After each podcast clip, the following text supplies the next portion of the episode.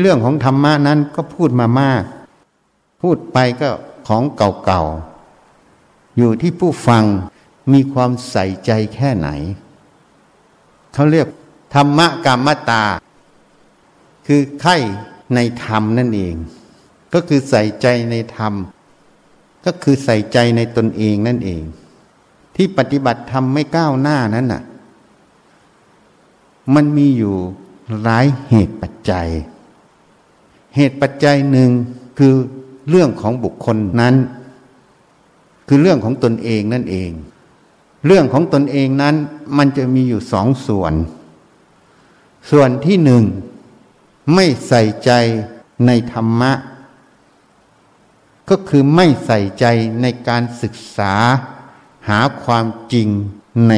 กายใจตนเองนั่นเอง ส่วนที่สองใส่ใจ ในการหาความจริงในตนเอง ก็จะแบ่งออกเป็นสองกลุ่ม กลุ่มหนึ่งก็เหมือนสมัครเล่นทำเล่นไม่เอาจริงจัง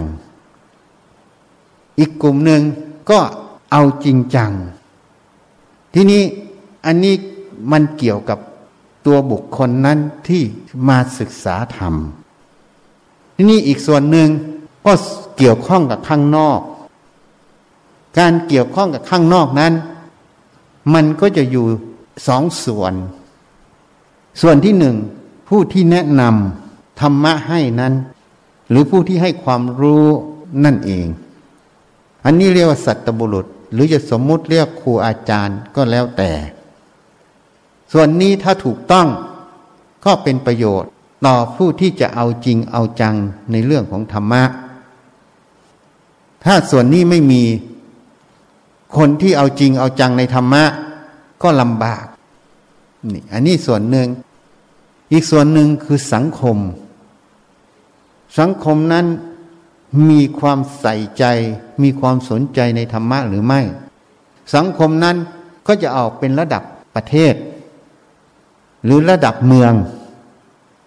แต่ยุคนี้ต้องเรียกว่าระดับประเทศ เพราะระดับเมืองตอนนี้มันแคบไป ราะมันเป็นโลกาภิวัตน์การสื่อสารการคมนาคมมันสะดวก เพราะนั้นต้องเรียกว่าระดับประเทศ อีกส่วนหนึ่งก็คือระดับเล็กก็คือสังคมหรือหมู่คณะ ของผู้ที่ใส่ใจธรรมะ อันนี้เป็นเหตุปัจจัยที่ให้การศึกษาธรรมนั้นจเจริญก้าวหน้า หรือไม่เจริญก้าวหน้า คำว่าเจริญก้าวหน้านั้น หมายความว่า คนนั้นศึกษาธรรมเห็นความจริงในกายใจ จนสามารถละสังโยชน์ เครื่องร้อยลัดหรือเครื่องผูกมัดจิตนั้น ให้อยู่ในกิเลสนั่นเอง ให้อยู่ในความเห็นผิดนั่นเอง นี่มันอยู่ตรงนี้ คนที่เจริญก้าวหน้านั้น มันจะต้องประกอบด้วยหนึ่งตัวสติ คนนั้นจะต้องมีสติ สติแปลว่าความระลึก สติของบุคคลนั้นก็จะระลึกทางตา ทางหู ทางจมูก ทางลิ้น ทางกาย และทางใจ เวลาดูสิ่งใดก็ระลึกรู้ในการดู ยกตัวอย่างง่าย ๆ เวลาอ่านหนังสือ ก็จะเข้าใจ ในการอ่าน นั่นเรียกว่าสติอยู่ที่ตา สติอยู่ที่หู เวลาฟังสิ่งใด ก็จะฟังได้ทุกคำทุกประโยค สามารถจับเนื้อความที่ได้ยินได้ฟังนั้น ไม่ตกหล่น อันนี้เรียกว่าสติอยู่ที่หู สติอยู่ที่จมูก เวลากลิ่นหอมเหม็น หรือกลิ่นสิ่งใดก็เลือกรู้ได้ นี่ สติอยู่ที่ลิ้นรสต่างๆ ก็จะสัมผัสก็รับรู้ได้ หรือสติอยู่ที่เย็นร้อนอ่อนแข็งคือการสัมผัส บางครั้งเวลาเราเดินไปนั้น ไปสัมผัสต่อหนามหรือต่อสิ่งที่มันแหลมคม ถ้าเรามีสติสัมผัสมันจะรู้ตัว มันก็จะยั้งได้ สมัยก่อนที่อาตมายังไม่ได้ปฏิบัติ ก็จะไม่รู้ เวลามาปฏิบัติแล้ว เวลามีมดมียุงมีอะไรไต่ตรอม ร่างกาย ก็จะระลึกรู้ได้ชัดกว่าแต่ก่อนปฏิบัติ หรือเวลาเดินไปแล้วไปสัมผัสสิ่งที่มันแหลมมันคมก็จะรู้ก็จะยั้งได้ในบางช่วงบางขณะ อันนี้สติมันมาอยู่ที่การสัมผัส ที่นี่สติมันมาอยู่ที่ใจ มันก็จะรับรู้ถึงอารมณ์ของใจคือธรรมารมณ์ธรรมารมณ์ของใจนั้น มันก็จะมีเวทนา ความรู้สึกทุกข์สุข หรือเฉยเฉยหรือปิติ ความอิ่มเอิบใจ อันนี้มันเป็นอารมณ์ของใจหมด อันนี้สติมันก็จะเลือกรู้ชัด แจ้งในสิ่งเหล่านี้ หรืออยู่ที่ความจำจำเรื่องใด สติก็ลึกรู้ หรืออยู่ที่ความคิดในเรื่องใด สติก็จะลึกรู้ สติและลึกรู้กับรู้ความคิดนั้น มันก็จะแตกต่างกัน เวลารู้ความคิดนั้น ไม่มีสติ มันก็จะไปตามอารมณ์แห่งความคิดนั้น เวลามีความสุขก็จะยินดี อย่างมากมาย เวลามีความทุกข์ก็จะมีความทุกข์อย่างมากมาย อันนี้พูดถึงสุขทุกข์ของใจ อันนี้เรียกว่าสติมันไม่อยู่ในใจนั่นเอง ทีนี้เวลาจำสิ่งใดมันก็จะเพลิดเพลินไปในความจำมันจะพอใจหรือไม่พอใจ เรียกว่ายินดีหรือยินร้าย ในความจำที่เคยประสบมา ที่ชอบใจหรือไม่ชอบใจ หรือในความคิดในเรื่องใดมันก็จะเพลินไป ทีนี้เวลาพิจารณางาน วางแผนงานต่างๆ สติมันไม่มี มันก็จะคิดไปซ้ำแล้วซ้ำอีก โดยหาเหตุหาผลหาหลักหาเกณฑ์ไม่ชัดเจน ถ้ามันมีสติมันก็จะชัดแจ้งขึ้น ปัญญามันก็จะไข้ครวน ในสิ่งเหล่านี้ ในเหตุและผล คุณและโทษ สาเหตุแห่งความคิด และผลของความคิดนั้นเป็นอย่างไร นี่ปัญญามันจะไข้ควรอยู่ เพราะนั้น คนที่ปฏิบัติธรรมเจริญก้าวหน้าก็ต้องมีสติอยู่ที่ตาหูจมูกลิ้นกายใจ และต้องมีปัญญา รู้เท่าทันทางตาหูจมูกลิ้นกายใจ และใจนั้นก็จะมีความทุกข์ที่ลดลง ความทุกข์ที่ลดลงเนื่องจากสติปัญญามันเท่าทัน มันเห็นแจ้งความจริงของอารมณ์ทั้งหลาย มันสามารถปล่อยวางได้นั่นเอง นี่ เมื่อมันไม่สำคัญความเป็นตัวตน หรือมันปล่อยวางได้ มันไม่ติดข้องในอารมณ์ทั้งหลายนั่นเอง ความทุกข์ใจมันก็จะเบาลง เพราะนั้นถ้าสติมันมีอย่างนี้ ปัญญามันรู้เท่าทัน มันเห็นเหตุเห็นผล ความทุกข์ใจมันลดลง เวลาทำสิ่งใด มันก็ตั้งมั่นในสิ่งนั้นได้ ยาวนานขึ้น ไม่วอกแวก นี่ก็แสดงว่าการปฏิบัติธรรมนั้นมันก้าวหน้า นั่นเอง นี่ อันนี้เรียกว่า ผลที่มันเกิดขึ้น มันบอกว่าการปฏิบัติธรรมนั้นมันก้าวหน้า หรือไม่ก้าวหน้า ก็เหมือนเราตีกราฟเส้น ยกตัวอย่างอย่างเช่น ราคาค่าขนส่งทางเรือ วันนี้ร้อยบาท พรุ่งนี้ร้อยยี่สิบเมื่อลืนร้อยสามสิบอันนี้กราฟมันก็จะเป็นเส้นที่ขึ้น กราฟเส้นขึ้นก็แสดงว่า ราคาค่าขนส่งมันสูงขึ้น ที่นี่ถ้ามันลงมาเหลือร้อยสิบลงมาเหลือเก้าสิบแปดสิบกราฟมันก็จะเป็นเส้นลง มันลงต่ำกว่า จุดที่มันเคยเป็น ก็แสดงว่าราคาค่าขนส่งมันลดลง นี่มันบอกพัฒนาการเมื่อนำจุดเดิมกับจุดใหม่มาเทียบเคียงกัน มันก็จะบอกพัฒนาการ ชั้นใดชั้นนั้น เมื่อสติมันมากขึ้น สมาธิมันตั้งมั่นขึ้น ปัญญามันเห็นแจ้งความจริงชัดแจ้งขึ้น ความทุกข์ของใจมันลดลง มันเทียบกับในอดีต มันก็บอกในตัวว่าการปฏิบัติธรรมนั้นมันก้าวหน้าขึ้นนั่นเอง นี่ อันนี้พูดให้ฟัง ทีนี้กรณีที่คนไม่ใส่ใจในธรรมะทำยังไงมันก็ไม่เจริญอยู่แล้ว พวกที่ใส่ใจในธรรมะ เป็นบางครั้งบางคราวไม่จริงจัง พวกนี้ ก็ไม่ได้เจริญเต็มที่ได้บ้างเสียบ้าง แต่พวกที่ใส่ใจธรรมะนั้น ก็ไม่ได้บอกว่าจะเจริญเต็มที่ มันขึ้นกับองค์ประกอบภายนอก คือผู้แนะนำนั่นเอง จะเรียกว่าครูบาอาจารย์ หรือสัตบุรุษก็ตาม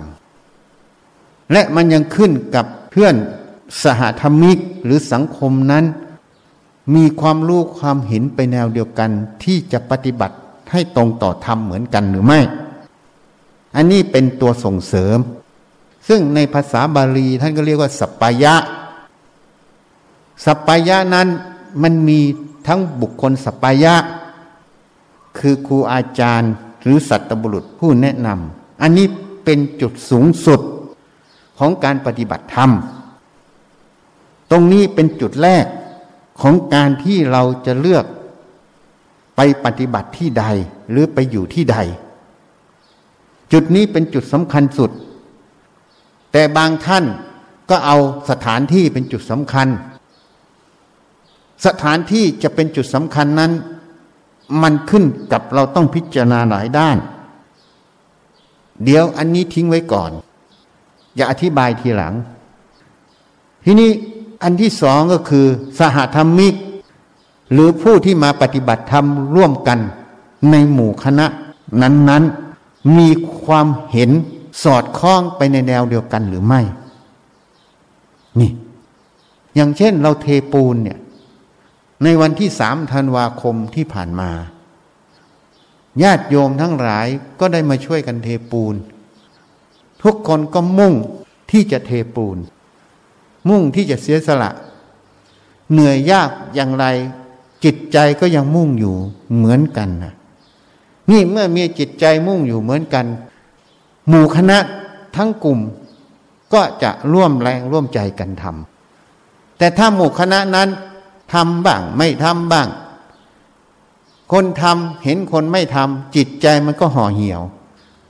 มันก็เลยบางครั้งก็ไม่ทำเต็มที่ ก็เลยไม่ทำมาอันนี้มันก็มีผลต่องาน แต่ทุกคนมุ่งทำทุกคนเห็นกันแล้วก็ทำคนนั่นก็ทำก็ทำกันทุกคน มันก็ทำให้กำลังใจของแต่ละคน มันก็ไปแนวเดียวกัน ไม่มีสิ่งมาลดทอนนี่ อันนี้ยกตัวอย่างวันสาธรรมิกนี้ในการปฏิบัติธรรมนั้น ถ้ามีความเห็น ในแนวเดียวกัน และปฏิบัติได้ถูกต้องเหมือนกัน มันจะส่งเสริมความก้าวหน้าของหมู่คณะนั้นนั่นเอง อันนี้เรียกว่าสปายะหนึ่ง อีกสปายะหนึ่งก็คือเรื่องของปัจจัยสีปัจจัยสี่ที่ไม่ฝืดเคืองจนเกินไป ปัจจัยสี่ก็เรื่องของอาหาร อาหารนั้นไม่ฝืดเคือง และก็ไม่ล้นเหลือ ก็จะทำให้การประพฤติปฏิบัตินั้นไปด้วยราบลื่น เพราะไม่ต้องมาห่วงเรื่องกินนั่นเอง เรื่องเครื่องนุ่งหม่มที่อยู่อาศัยและยารักษาโรคสถานที่นั้นไม่ห่างไกลในสิ่งเหล่านี้ ไม่ฝืดเคียงที่นั่นก็เรียกว่าที่สัปปายะนี่ ที่นี่ บางคนก็บอกว่าไปอยู่ป่า อยู่ป่านั้นเขาคิดแต่ว่าไม่มีอะไรรบกวนมันสบายนะ แต่ถ้ามาพูดถึงปัจจัยสี่แล้ว มันยังไม่ใช่ที่สปายะจริงนะ ทีนี้อีกประเด็นหนึ่งคือภูมิอากาศ ภูมิอากาศนั้น ที่สปายะ อย่างเช่นในตะวันตก อย่างยุโรปตอนนี้จะเข้าสู่ฤดูหนาว อากาศที่หนาวจัดมันก็เป็นอุปสรรคต่อการภาวนาเหมือนกัน นี่เพราะประเทศไทยนั้นอยู่ในพื้นที่ที่ค่อนข้างจะพอดีนะมีแค่สามฤดู ประเทศไทยนั้นเป็นที่สปายะพายุหรือภัยพิบัติแรงๆ อย่างเช่นแผ่นดินไหว ก็จะมีน้อยในประเทศไทย ภัยแรงภัยท่วมก็น้อย ที่ภัยท่วมทั้งหมดเกิดจากรัฐะและประชาชนชาวไทย ร่วมกัน ที่พูดอย่างนี้หมายความว่าอย่างไร หมายความว่า รัฐะไม่มีแผน ที่จะทำทางระบายน้ำทั่วประเทศไทยนั่นเอง ต่างคนต่างทำต่างคนต่างสร้างบ้าน ขอบเขตอบตอใครก็อบตอมัน อนุมัติก่อสร้างไปแล้วก็แล้วไป แต่ไม่มีใครดูภาพรวม และไม่มีใครศึกษา หาความจริง ว่าทางน้ำแต่ละพื้นที่แต่อย่างไร จะทำระบบระบายน้ำอย่างไร จะตั้งจุดตรงไหนอย่างไร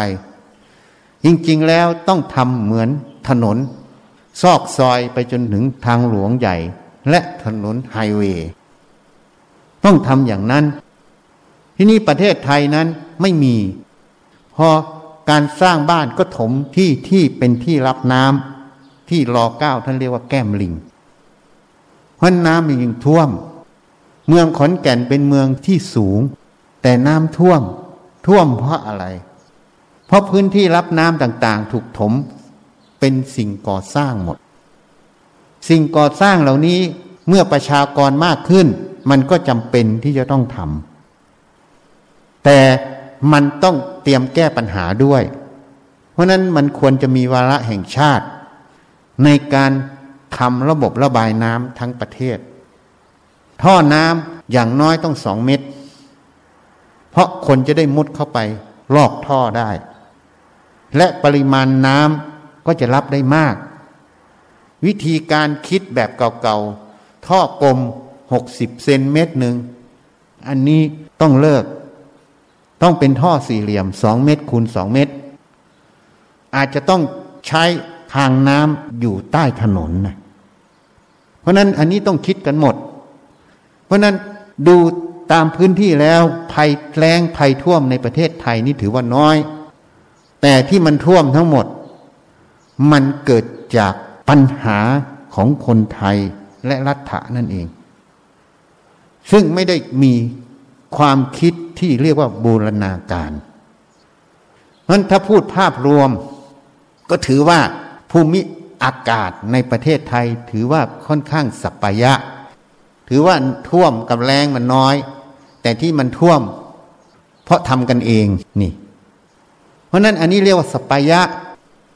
เพราะนั้นสัปยะมันมีในประเด็นต่างๆ สัปยะหมายความว่ามันเอื้ออำนวยต่อการประพฤติปฏิบัตินั่นเอง มันเป็นที่สบายที่เหมาะสม จะให้ประพฤติปฏิบัติได้ราบรื่นนั่นเอง จึงเรียกว่าที่สปายะ แต่อีกสปายะหนึ่ง อันนี้ไม่ได้มีทั่วประเทศ มีเฉพาะบางจุดสปายะ ที่สำคัญที่มองไม่เห็นด้วยตาเปล่า สถานที่ตรงนั้นต้องมีกำลังพุทธานุภาพ ปัจเจกนุภานุภาพ สังขานุภาพ หมายความว่าที่ตรงนั้นต้องมีกำลังของพุทธเจ้ากำลังของพระปัจเจกพุทธเจ้ากำลังของพระอรหันต์ที่ที่จะมีกำลังเหล่านั้น จะต้องเป็นที่ที่ต้องมีที่ตัดสรู้ของท่านหนึ่ง ที่นิพพานหนึ่ง ที่แสดงธรรมในวาระสำคัญหนึ่งของพระพุทธเจ้า ที่ที่มีพระบรมสารีริกธาตุหรือพระธาตุของท่านเหล่านั้น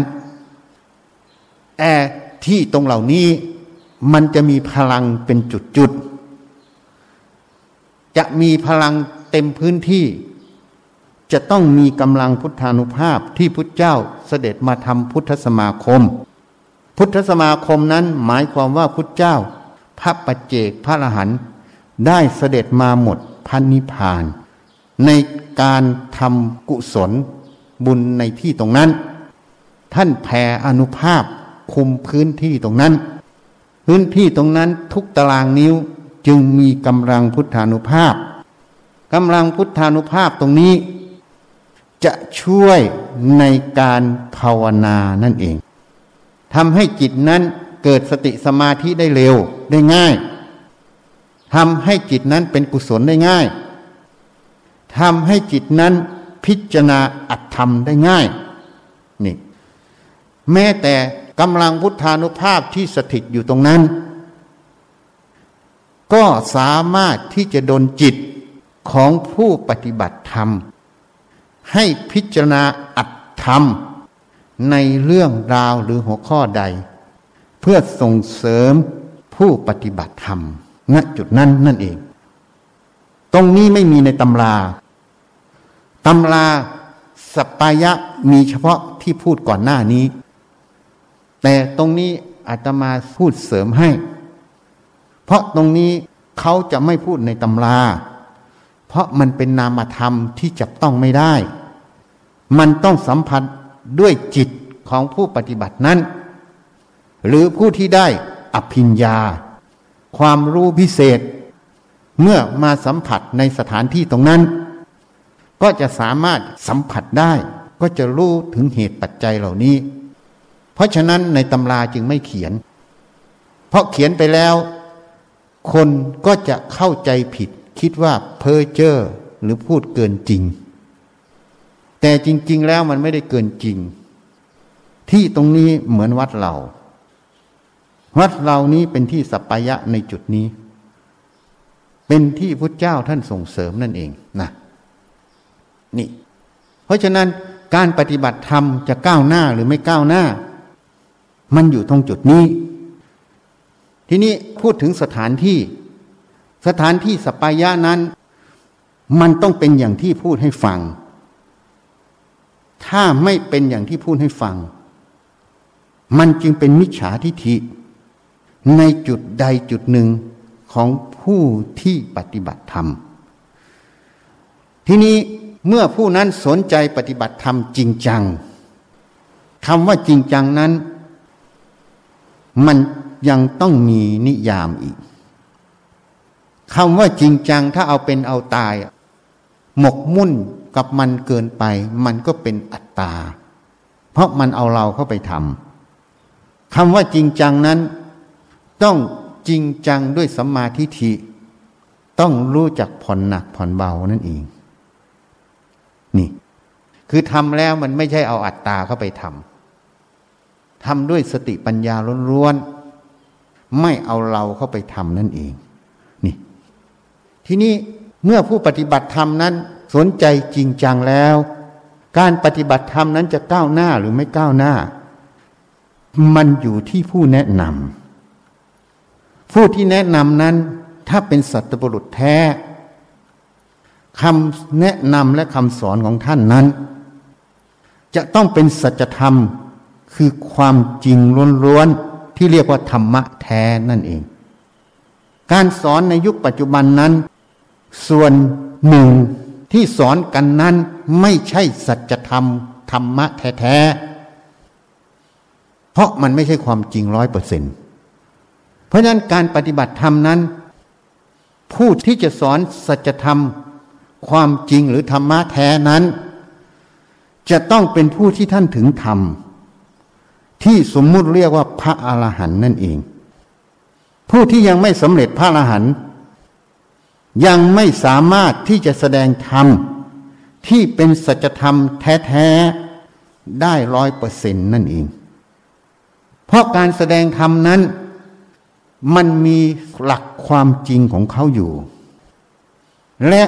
มันมีหลักความเห็นของผู้แสดงของคนนั้นอยู่ เพราะนั้นการแสดงธรรมมันมีอยู่สองส่วน ส่วนหนึ่งคือหลักธรรมแท้ๆ คือสัจธรรมความจริงแท้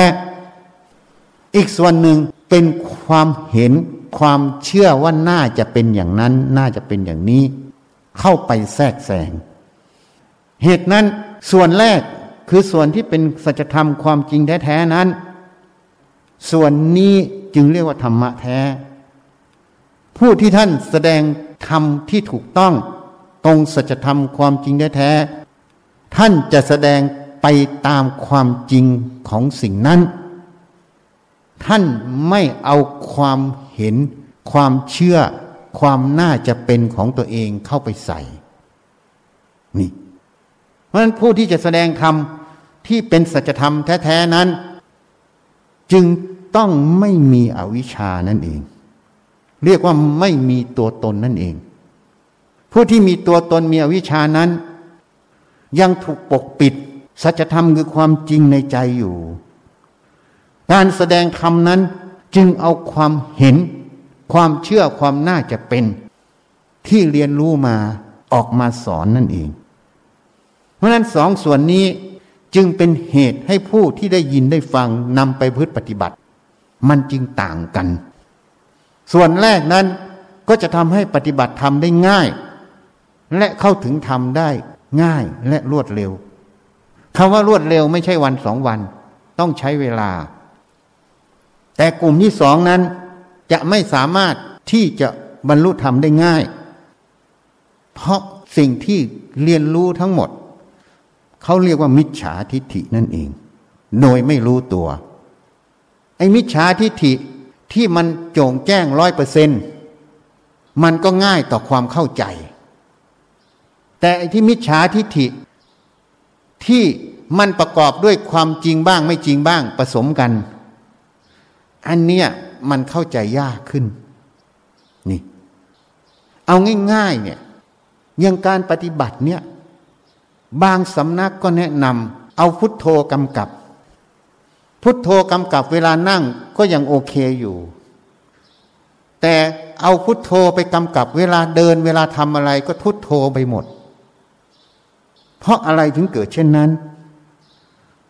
เพราะความเห็นเขาว่าการภาวนา คือการฝึกสมาธิ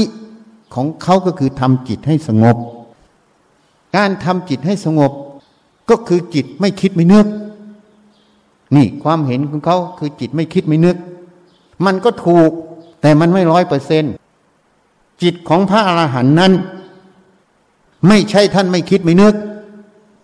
ท่านก็คิดนึกเหมือนปุถุชน เพียงแต่ท่านมีความสงบ ตรงจุดที่ว่ามันคิดนึกไม่มีตัวเข้าไป เมื่อไม่มีตัวมันจึงไม่มีความฟุ้งซ่าน มันจึงคิดไปตามเหตุกับผล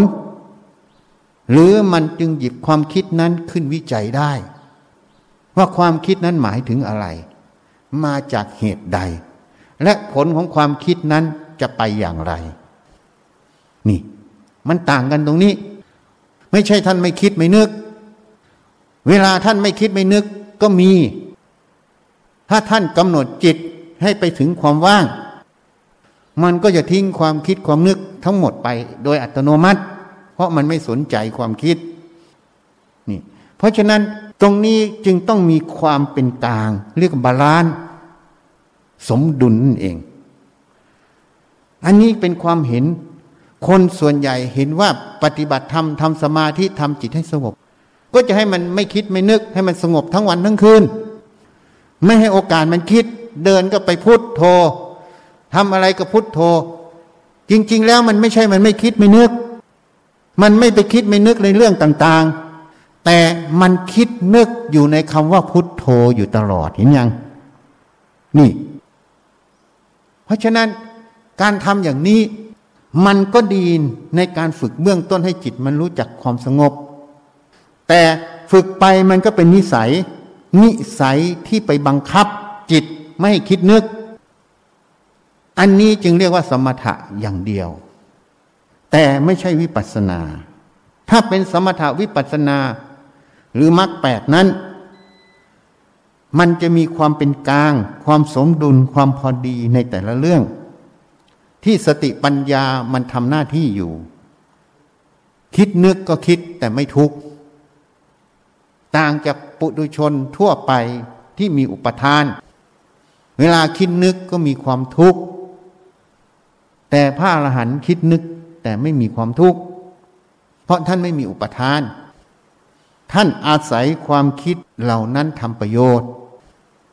และท่านยังรู้ด้วยว่าความคิดนั้นมันเป็นขัน มันเป็นธาตุมันทำหน้าที่ของมัน อย่างเช่น จิ้งจก เวลาหางมันขาด หางมันก็ดิ้นกระเดวกระเดวกระเดวมันไม่หยุดนิ่ง จะให้มันหยุดนิ่งได้ไหม มันก็ไม่ได้ มันก็ดิ้นของมันเพราะนั้นมันเป็นเหตุปัจจัยของมัน ชั้นใดชั้นนั้นความคิดเหมือนกัน มันก็เป็นเหตุปัจจัยของเรื่องความคิดเรื่องของธาตุนั่นเอง นี่ ตรงนี้มันมีความละเอียด คนที่ไปมุ่งบังคับจิตไม่คิดนึก ให้หยุดคิดอย่างเดียว มันเลยสุดโต่งด้านหนึ่ง มันจึงไม่บาลานหรือสมดุล มันไม่เป็นกลางนั่นเอง นี่ เวลาคิด ด้วยอุปทาน ด้วยอวิชชาด้วยความเป็นตัวตนความคิดนั้นมันก็เป็นภาระ มันก็เป็นความทุกข์ของใจนั่นเอง นี่ อันนี้มันก็เป็นอีกสุดโต่งอีกด้านหนึ่งที่นี่พระอรหันต์นั้นท่านอยู่ตรงกลาง ท่านไม่ได้ยึดความคิด เมื่อท่านไม่มีอุปทานในความคิด ความคิดนั้นเรียกว่าสังขาราอนัตตา ความคิดนั้นเป็นอนัตตา ไม่ใช่ตัวท่าน ไม่ใช่ของท่าน ไม่ใช่ตัวตนของท่าน มันเป็นสภาพธรรมอันหนึ่งที่เกิดจากเหตุปัจจัยเป็นเรื่องของธาตุเพราะนั้นสติก็จะมีหน้าที่ระลึกความคิด ไม่ได้ระลึกคำว่าพุทโธลึกความคิด สมาธิมีความตั้งมั่นต่อความคิด คือไม่ไหลเข้าไปในความคิดคำว่าไม่ไหลเข้าไปในความคิด จะสังเกตได้อย่างไร ก็สังเกตได้ว่าเวลามันคิดจิตมันไม่ยินดี ไม่ยินร้าย ต่อเรื่องราวในความคิดตรงนั้นนั่นเอง นี่เรียกว่าจิตมันตั้งมั่น คือมีสมาธิ สติแปลว่าระลึกมันลึกรู้ความคิดว่ามันคิดเรื่องอะไร สมาธิตั้งมั่น คือมันไม่ไหลเข้าไปในความคิด มันไม่ยินดีไม่ยินร้ายในความคิด ปัญญามันก็พิจารณาความคิดเหล่านั้น ในหลายแง่หลายมุม ในแง่ของการใช้ความคิดในการทำงาน มันก็อาศัยความคิดนั้นพิจารณาเหตุผลเรื่องของงานล้วนๆไม่มีเรื่องของตัวเราเข้าไป เป็นเรื่องเหตุกับผลของงานล้วนๆ ข้อดีข้อเสีย ผลได้ผลเสียเป็นอย่างไร เหตุอย่างไรผลอย่างไรเป็นอย่างไร พิจารณาโดยละเอียด เพื่อที่จะได้ให้งานนั้นออกมาสำลิดผลนั่นเอง อันนี้มันก็ในแง่ของเรื่องภายนอก สติปัญญามันจะทำหน้าที่ตรงนี้ เรียกว่าอาศัยสมมุติ เรื่องราวที่ขึ้นมาจากความคิดนั้น ไปพิจารณางานนั่นเอง ถ้าเทียบเหมือนปัจจุบันก็เหมือนเมตาเวิร์ด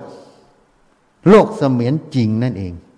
โลกเสมือนจริง เวลาเราจะไปซื้อบ้านเขาก็ทำภาพบ้านให้เราเห็น เวลาเขาใส่แว่นเข้าไปดูมัน มันก็เห็นสภาพบ้านเป็นอย่างไร เดินเข้าไปข้างในก็จะเห็นบ้านตรงจุดนั่นจุดนี้เป็นยังไง เหมือนบ้านนั้นสำเร็จ แล้วเราไปอยู่จริง ๆ นั่นเอง แต่ภาพเหล่านั้นเรายังไม่ได้ไปอยู่เลย มันเป็นภาพเสมือนจริงให้เราเห็น นี่ เพื่ออะไรเพื่อให้เรารู้ว่าบ้านหลังนั้นที่จะสร้างขึ้นมานั้นเป็นแบบใด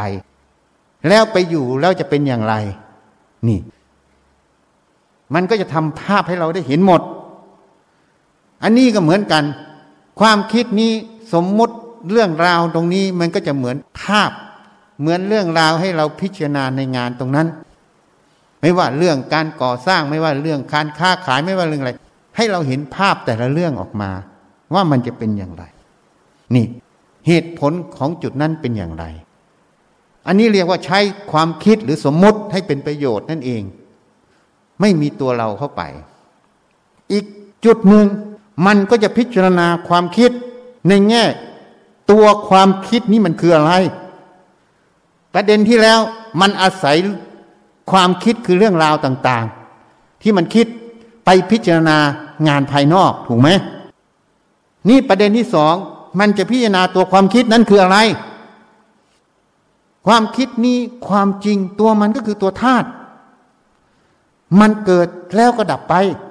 ตามเหตุปัจจัยของมัน ความคิดนี้เกิดขึ้นได้อย่างไร มันก็จะพิจารณาอีกว่าความคิดนี้มันเกิดได้อย่างไร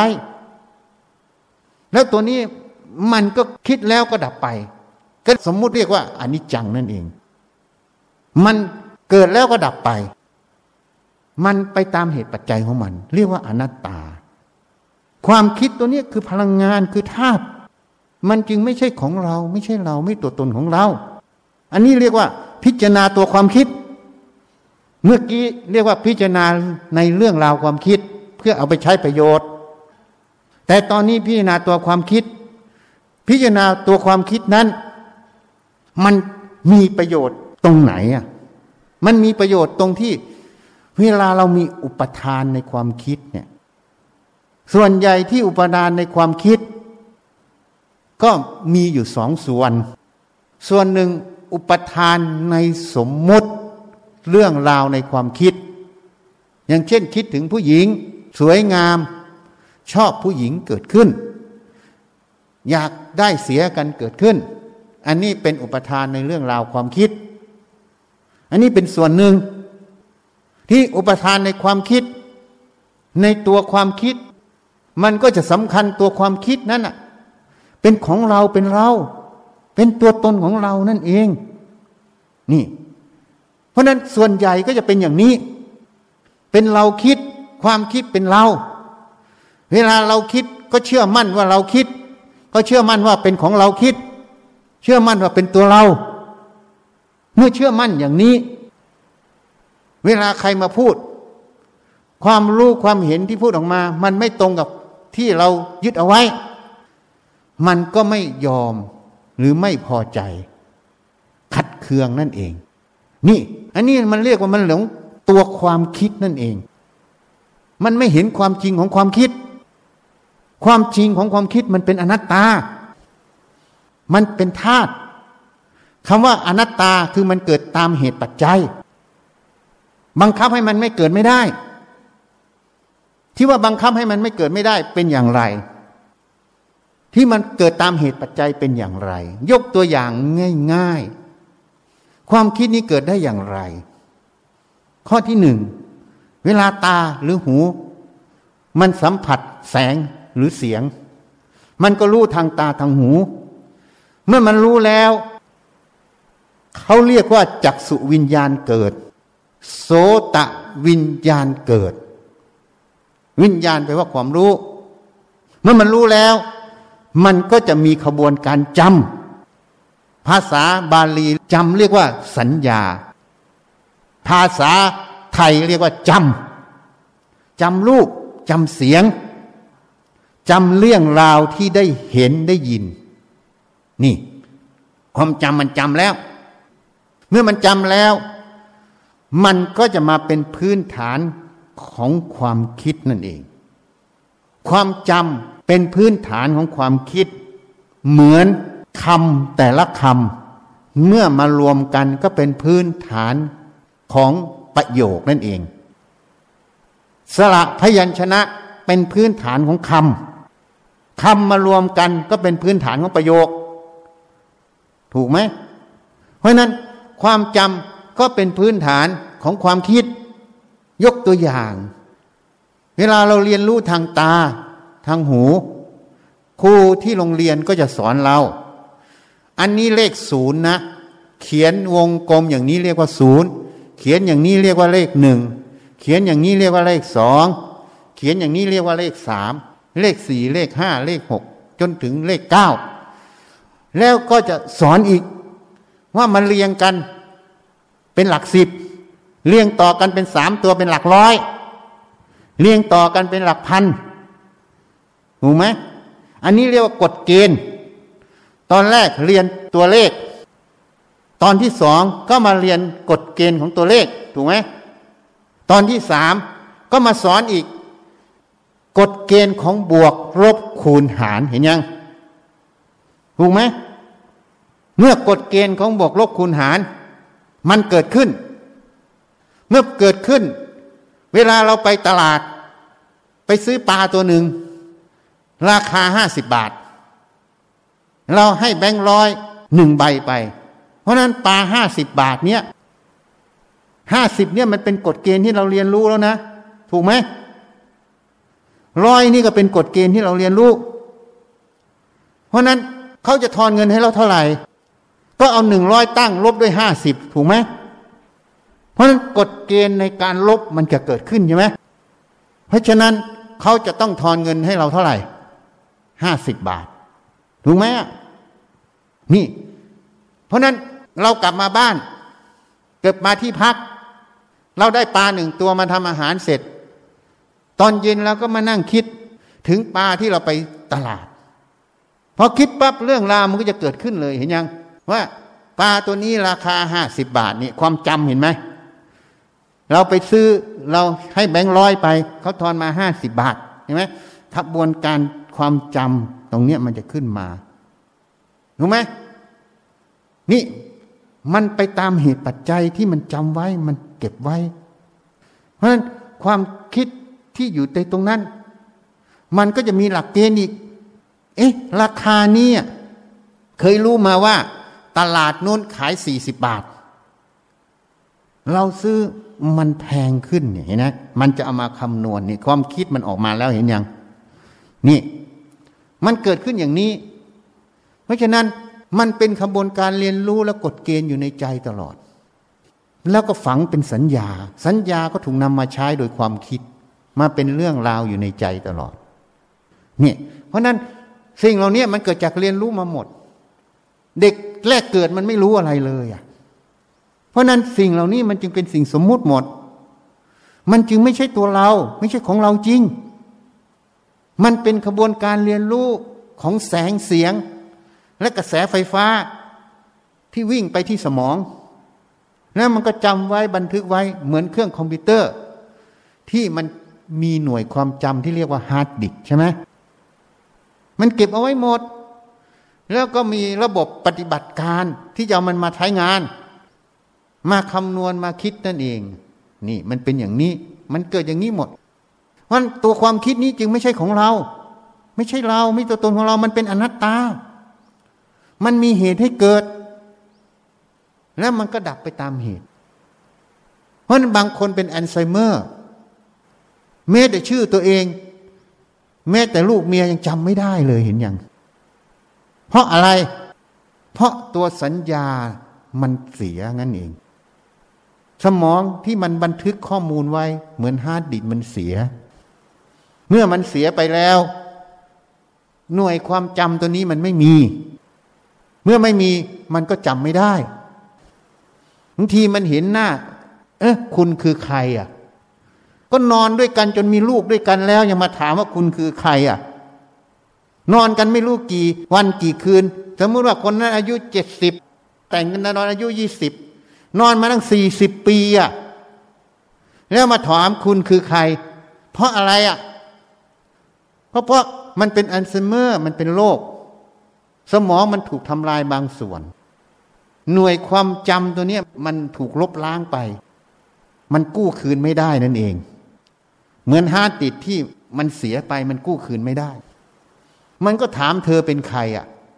ก็มันเหมือนไม่รู้จักกัน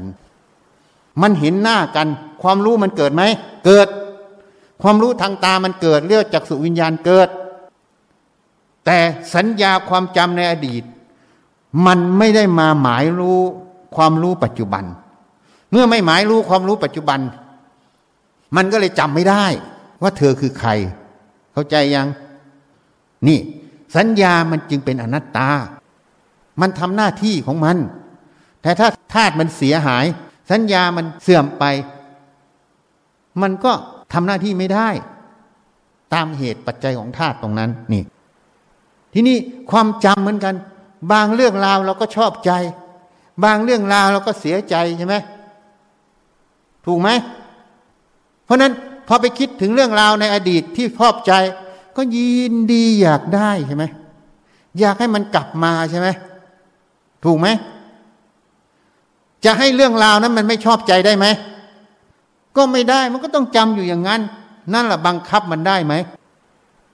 สัญญาเรื่องราวที่ชอบใจ จะเปลี่ยนสัญญา ให้มันไม่ชอบใจได้ไหม มันก็ไม่ได้ เพราะมันจำแล้ว ถูกไหม สัญญาที่ไม่ชอบใจพอนึกขึ้นมาก็เสียใจ น้อยอกน้อยใจ ยินร้ายเกิด จะให้สัญญาตรงนั้นมันเป็นสัญญาชอบใจได้ไหมก็ไม่ได้ เพราะมันบันทึกเรื่องราวใด มันก็ขึ้นตามเรื่องราวนั้นถูกไหมนั่นเรียกสัญญามันอนัตตา บังคับไม่ได้ เพราะนั้นมันบังคับไม่ได้ มันจึงไม่ใช่ของเรา จึงไม่ใช่ตัวเรา จึงไม่ใช่ตัวตนของเรา ตัวสัญญาตัวสังขารเหล่านี้ท่านจึงกล่าวไว้ในบทสวดมนต์ธรรมวัดเช้า สัญญาอนิจจาสัญญานัตตา สังขาราอนิจจาสังขารานัตตา วิญญาณนางอนิจจัง วิญญาณนางอนัตตา หมายถึงความจำไม่เที่ยงความจำไม่ใช่ของเรา ไม่ใช่เราไม่ตัวตนของเรา ความคิดไม่เที่ยง ความคิดไม่ใช่ของเรา ไม่ใช่ตัวตนของเราถูกไหมความรู้ทางตาก็ไม่เที่ยง ไม่ใช่ของเรา ไม่ใช่เรา ไม่ตัวตนของเรา ความรู้ทางหูก็เหมือนกันทางปากทางนี้มันเป็นเรื่องเหตุปัจจัยของธาตุหมด นี่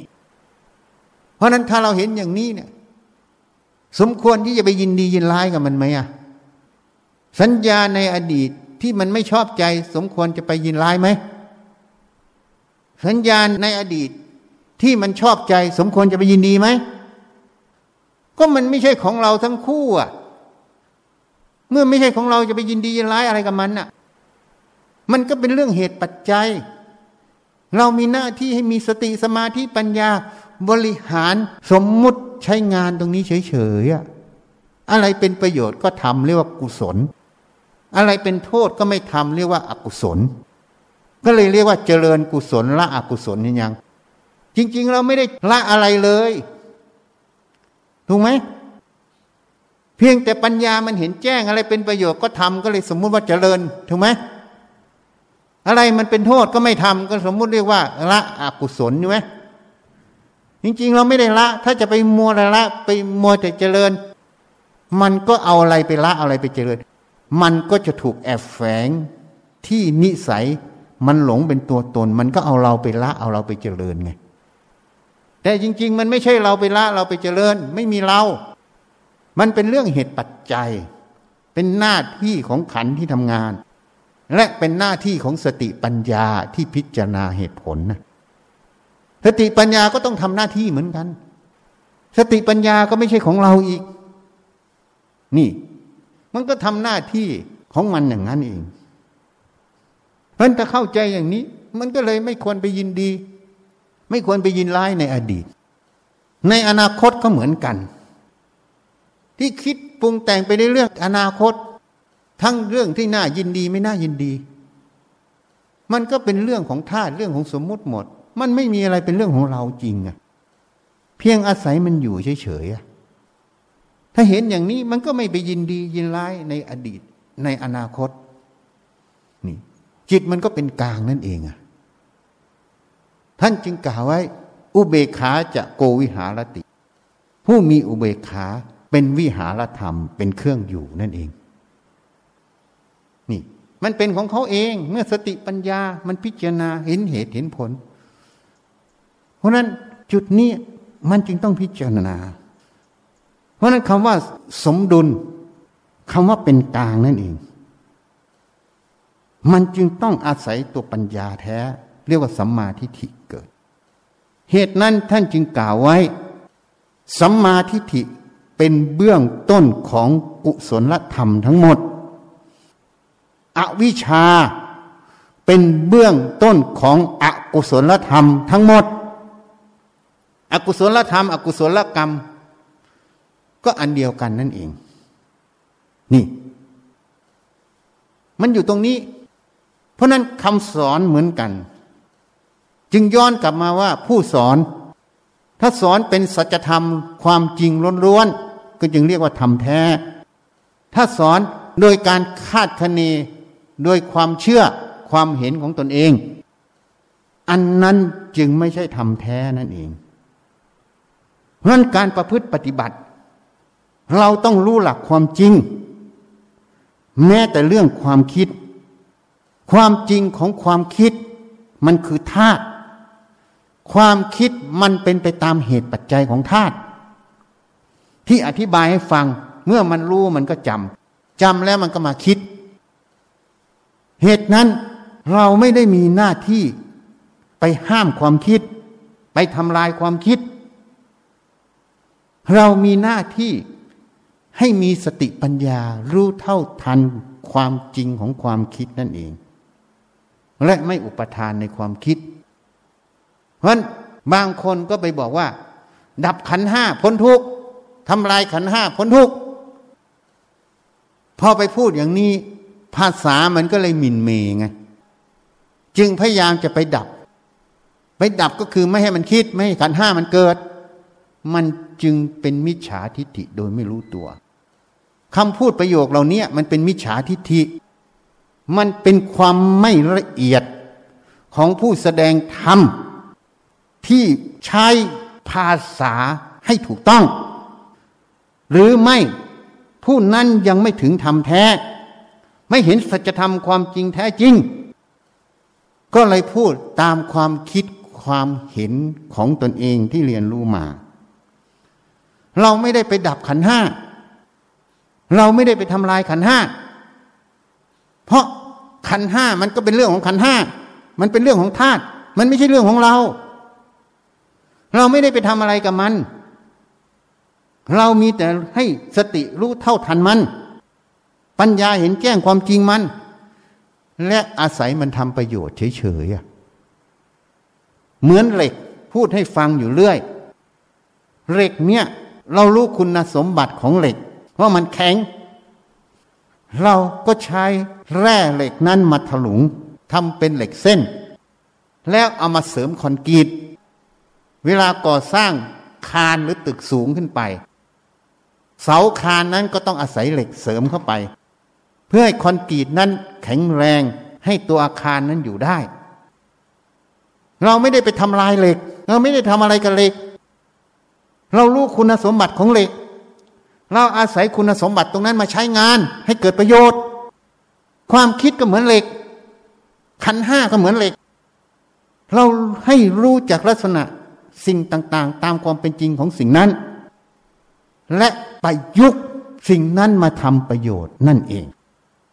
เหตุนั้นก่อนที่พระพุทธเจ้าจะปรินิพานท่านจึงตัดปัดฉิมโอวาทไว้ สังขารทั้งหลายมีความเสื่อมสิ้นไปเป็นธรรมดา เธอจงยังประโยชน์ให้ถึงพร้อม ด้วยความไม่ประมาทเถิด เราอาศัยมันทำประโยชน์ ถ้าไปยึดมั่นถือมั่นก็เป็นโทษเห็นยัง ไม่ได้เกิดประโยชน์ ขันนั้นทำให้เกิดโทษ โทษนั้นเกิดจากอุปทานยึดมั่นถือมั่น เกิดจากความไม่เห็นแจ้งความจริงของขันที่เรียกว่าอาวิชามันเกิดนั่นเอง เหตุนั้นคำพูดเนี่ย พูดพ่อยๆได้ แต่มันไม่ถูกต้อง บางคนก็ไปบอก ดับขันห้า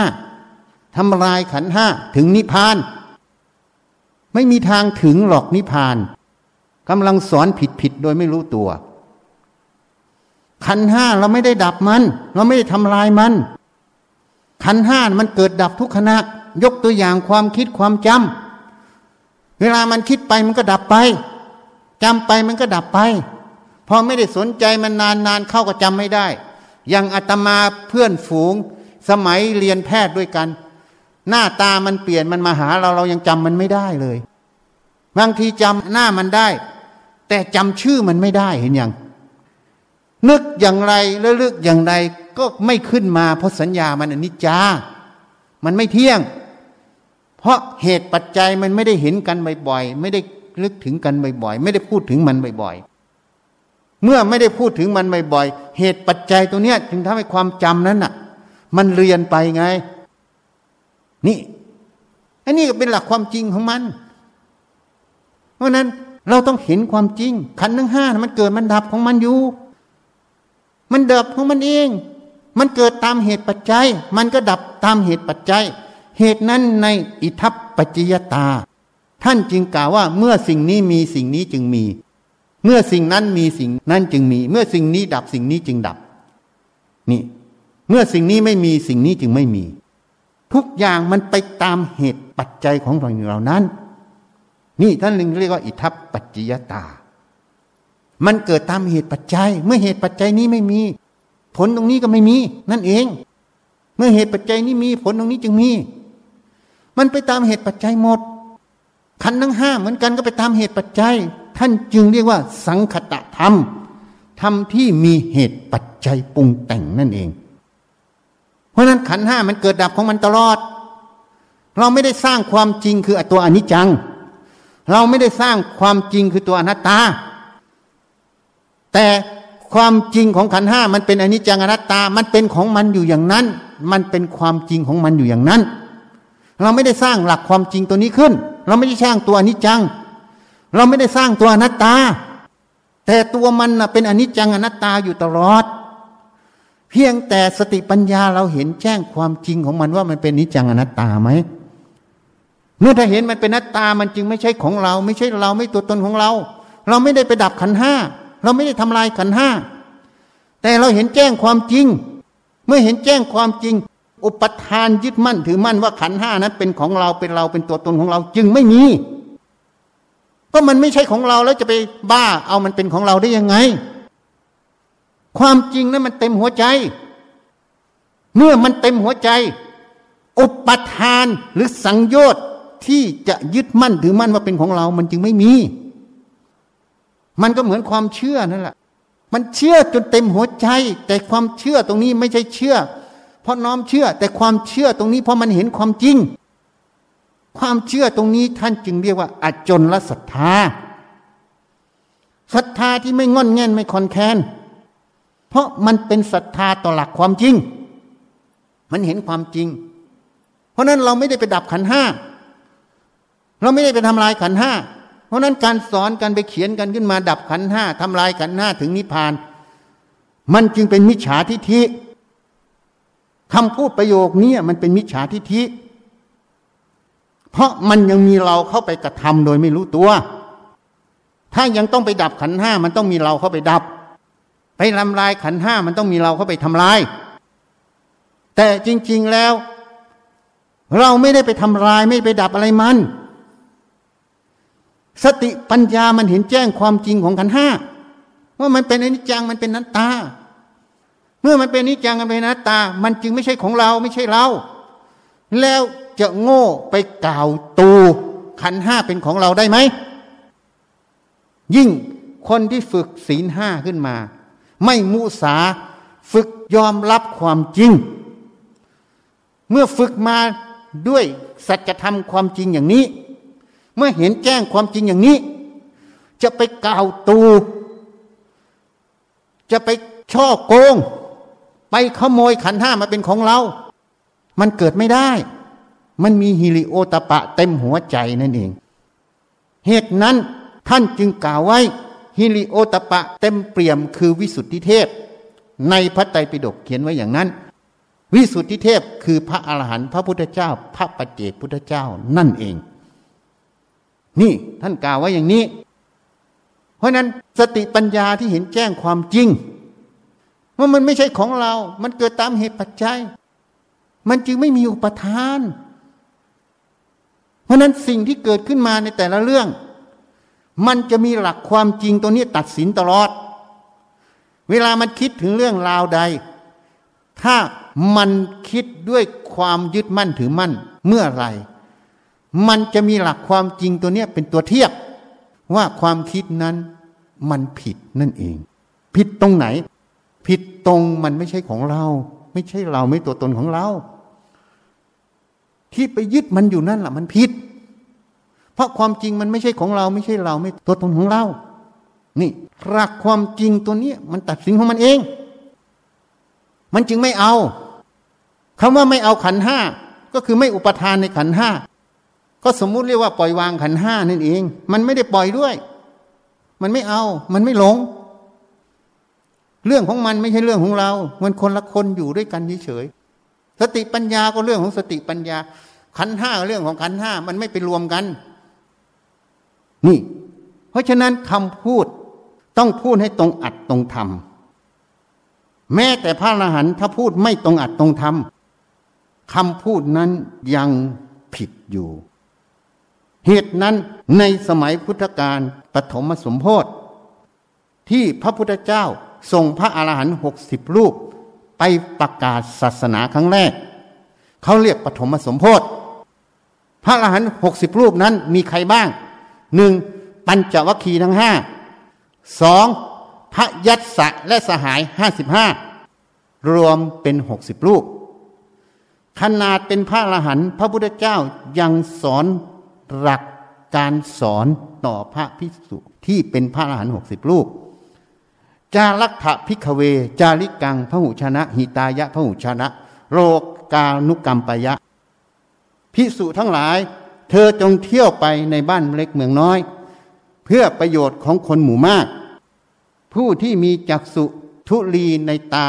น้อยมีอยู่ คือกิเลสน้อยยังมีอยู่นั่นเอง ถ้าเธอไม่ไปแสดงธรรมให้เขา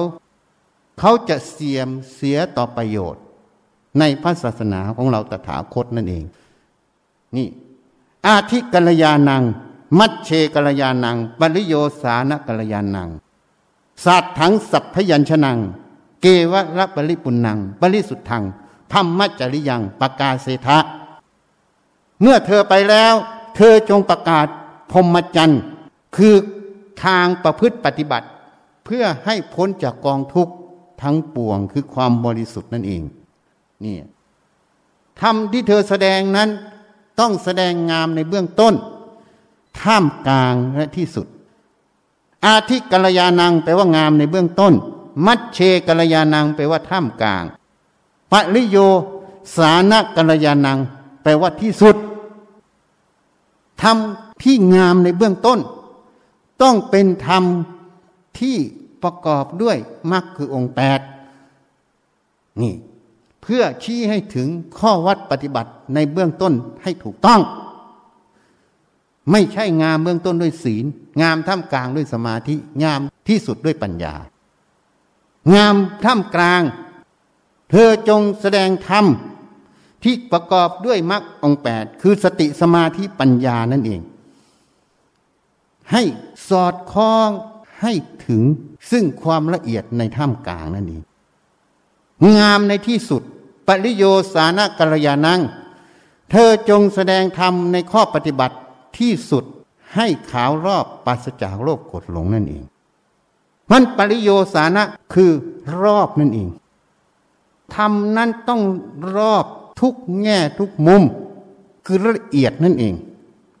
ที่ซอให้ถึงสัจธรรมความจริง ไม่มีโลภโกรธหลง ความรู้ความเห็นของตัวเองแทรกนั่นเอง นี่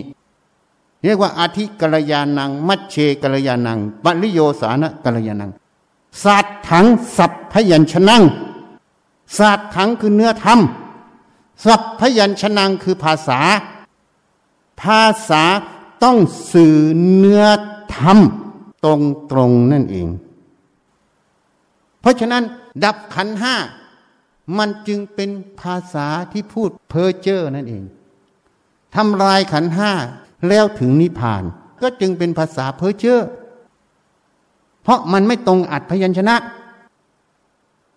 ดับขันห้าทำลายขันห้าถึงพระนิพพานเป็นภาษา แต่เขาไม่ได้ไปดับขันห้าไม่ได้ทำลายขันห้าเขาเห็นแจ้งความจริงของขันห้าว่าขันห้ามันเป็นอนิจจังอนัตตา มันเป็นธาตุ มันมีขบวนการที่เกิดขึ้นอย่างนี้ เขาจึงไม่มีอุปทานยึดมั่นถือมั่น ต่อขันทั้งห้า จึงไม่สังโยชน์ในขันห้านั่นเอง นี่ เพราะฉะนั้น อัดพยัญชนะภาษาต้องสื่ออัดให้ตรง ต้องพิจารณาคำพูดก่อนที่จะพูดให้ชัดเจนนั่นเอง แต่ผู้ที่ไม่ถึงธรรมย่อมไม่เห็น อัตธรรมแท้ เมื่อไม่เห็นอัตธรรมแท้ ก็แสดงไปตามความไม่เห็นคำพูดมันเลยมีจุดอ่อนนั่นเอง นี่ ทีนี้ศาสตร์ถังสัพพยัญชนะเกวละปริปุนัง ปริสุทธัง เกวละปริปุนัง คือครบถ้วน ปริสุทธังคือบริสุทธิ์ เพราะคำพูดต้องไม่ให้อวิชชา แอบแฝง จึงเรียกว่าคำพูดนั้น เป็นปริสุทธิ์ทางนั่นเองคำพูดที่บริสุทธิ์คำพูดที่ยังมินเม ให้อวิชชาแอบแฝงคำพูดนั้นจึงไม่ใช่ปริสุทธิ์ทางเกวรปริตุนังคือรอบครบถ้วนบริบูรณ์นั่นเอง เหตุนั้นพระเจ้าจึงสอนหลักการแสดงธรรม ต้องแสดงธรรมงามเบื้องต้นท่ามกลางที่สุด ภาษาต้องตรงเนื้อธรรม อัดธรรมนั้น ต้องครบถ้วนและบริสุทธิ์คือไม่มีอวิชชาแอบแฝง เพราะนั้นดับสังขารทำลายสังขาร เอาอะไรไปดับเอาอะไรเป็นทำลายคำพูดนี้จึงมินเมให้อวิชชาคือเอาเราก็ไปทำลาย เอาเราไปดับ เอาเราไปชนะขันขาน เมื่อเราเอาเราเข้าไปชนะสังขาร มันจึงเป็นอัตตา มันจึงเป็นอวิชานั่นเองแอบแฝงอยู่ เพราะมันไม่เห็นแจ้งความจริงของอัตธรรมตรงนั้น สังขารตรงนั้น ขันห้าตรงนั้น มันเป็นอนิจจังมันเกิดตามเหตุปัจจัย บังคับมันไม่ได้ เพราะนั้นเราไม่บังคับมัน เราเห็นแจ้งความจริงของมัน รู้ลักษณะของมัน อาศัยมันทำประโยชน์ จบเพราะการแสดงธรรมมันจึงมีความละเอียด ฟังหยาบหยาบเหมือนถูก แต่ถ้าไม่ได้ฟังธรรมที่ละเอียดจะไม่มีตัวเทียบว่าสิ่งที่เหมือนถูกมันผิดมันหยาบนั่นเอง นี่พูดให้ฟังวันดับสังขารทำลายสังขารถึงพระนิพพาน เป็นคำพูดที่ไม่ตรงต่อธรรม เป็นความไม่ละเอียดในธรรมแท้นั่นเอง เพราะเป็นการแสดงความรู้ความเห็น แต่ไม่ใช่หลักความจริง เพราะหลักความจริงเราไม่ได้ไปดับมัน เราไม่ได้ทำลายมัน สติปัญญาไปเห็นแจ้งความจริง จึงไม่เอามัน ไม่เอามันอุปทานในใจตรงนั้นมันเลยขาดนั่นเอง มันจบตรงนั้น ไม่ได้ไปดับ ไม่ได้ทำลาย ไปเห็นแจ้งความจริงคำที่ว่าเห็นแจ้งความจริงนั่นแหะเรียกว่า วิชามันเกิด การที่ไม่เห็นแจ้งความจริงของภาษา ไม่เห็นแจ้งความจริงของอนัตตา พูดได้ท่องได้ว่าอนัตตา สังขารขันห้าเป็นนัตตาพูดได้ แต่สติปัญญาไม่เห็นแจ้งความจริง การแสดงธรรมนั้นจึงมีความคิดความเห็นที่เรียนรู้มาอยู่ ไม่ได้วิเคราะห์วิจัยว่าคำพูดที่ถูกต้องนั้นคืออะไรนั่นเอง เพราะมันไม่เห็นมันถูกบังอยู่ อวิชชาคือความหลงผิดมันบังอยู่นั่นเอง นี่มันจึงมีความละเอียดพระเจ้าจึงกล่าวไว้ แสดงธรรมต้องครบถ้วน เกวรปริปุนังปริสุทธ์ทางครบถ้วนบริบูรณ์บริสุทธิ์คำว่าบริสุทธิ์คือคำพูดต้องไม่มีอวิชชาแอบแฝงในคำพูด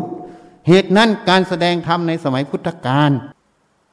เขาจึงบรรลุธรรมได้รวดเร็ว เพราะข้อที่หนึ่งพระพุทธเจ้าแสดงธรรมถึงพร้อมด้วยอัฏฐพยัญชนะ บริสุทธิ์บริบูรณ์ ครบถ้วน เพราะนั้นผู้ฟังจึงเข้าใจอัดได้ตรง ต่อความจริงของอัดธรรมตรงนั้น นี่ประการหนึ่ง ประการที่สองด้วยกำลังพุทธานุภาพของท่าน ด้วยกำลังสติปัญญาของท่าน สมาธิของท่าน ที่ท่านแผ่อนุภาพออกมา มันช่วยขัดเกลาจิตตรงนั้น ให้มีสติสมาธิ ให้เข้าใจอัตธรรมที่นั่นแสดงได้ง่ายขึ้น มันจึงเป็นเหตุให้สาวกสาวิกา พุทธบริษัทที่ฟังธรรมต่อพระพักของพระเจ้า จึงบรรลุธรรมได้ง่าย และรวดเร็วกว่าที่ปฏิบัติเองนั่นเองนี่ คำว่ารวดเร็วนี้ไม่ใช่ทันทีทันใด แล้วแต่เหตุปัจจัยของผู้ฟังที่สร้างสมมา แต่ถ้าไม่ได้ยินได้ฟังสิ่งเหล่านี้ ก็จะใช้เวลานานกว่านี้นั่นเอง นี่ เพราะนั้นการแสดงธรรมเอาพุทโธไปกำกับ มันก็ดีคนก็ชอบ มันไม่คิดไม่นึกมันอยู่สงบนิ่ง มันก็ไม่มีความทุกข์คนก็เลยไปติดอยู่ตรงนั้น นึกว่าน่าปลดพ้น มันไม่รู้หรอกว่าสิ่งนั้นมันเป็นการบังคับความคิดอยู่ การบังคับความคิดนั้นทำด้วยพื้นฐานของอัตตาโดยไม่รู้ตัว เพราะอัตตาคือการบังคับ อนัตตาคือบังคับไม่ได้ เหตุนั้นการปฏิบัติที่ถูกต้องเขาฝึกสติสมาธิปัญญา ให้รู้เท่าทันความคิด เขาไม่ได้ห้ามความคิด แต่ให้รู้เท่าทันความคิด เพราะปฏิบัติอย่างไร ที่จะให้เท่าทันความคิดต่างหากเพราะนั้นเมื่อเราไปบังคับ เอาพุทโธไปใส่ทั้งวันทั้งคืน มันเลยเกิดคำว่า สมถกรรมฐานนั่นเอง แต่วิปัสสนากรรมฐานหรือมรรคแปดไม่เกิด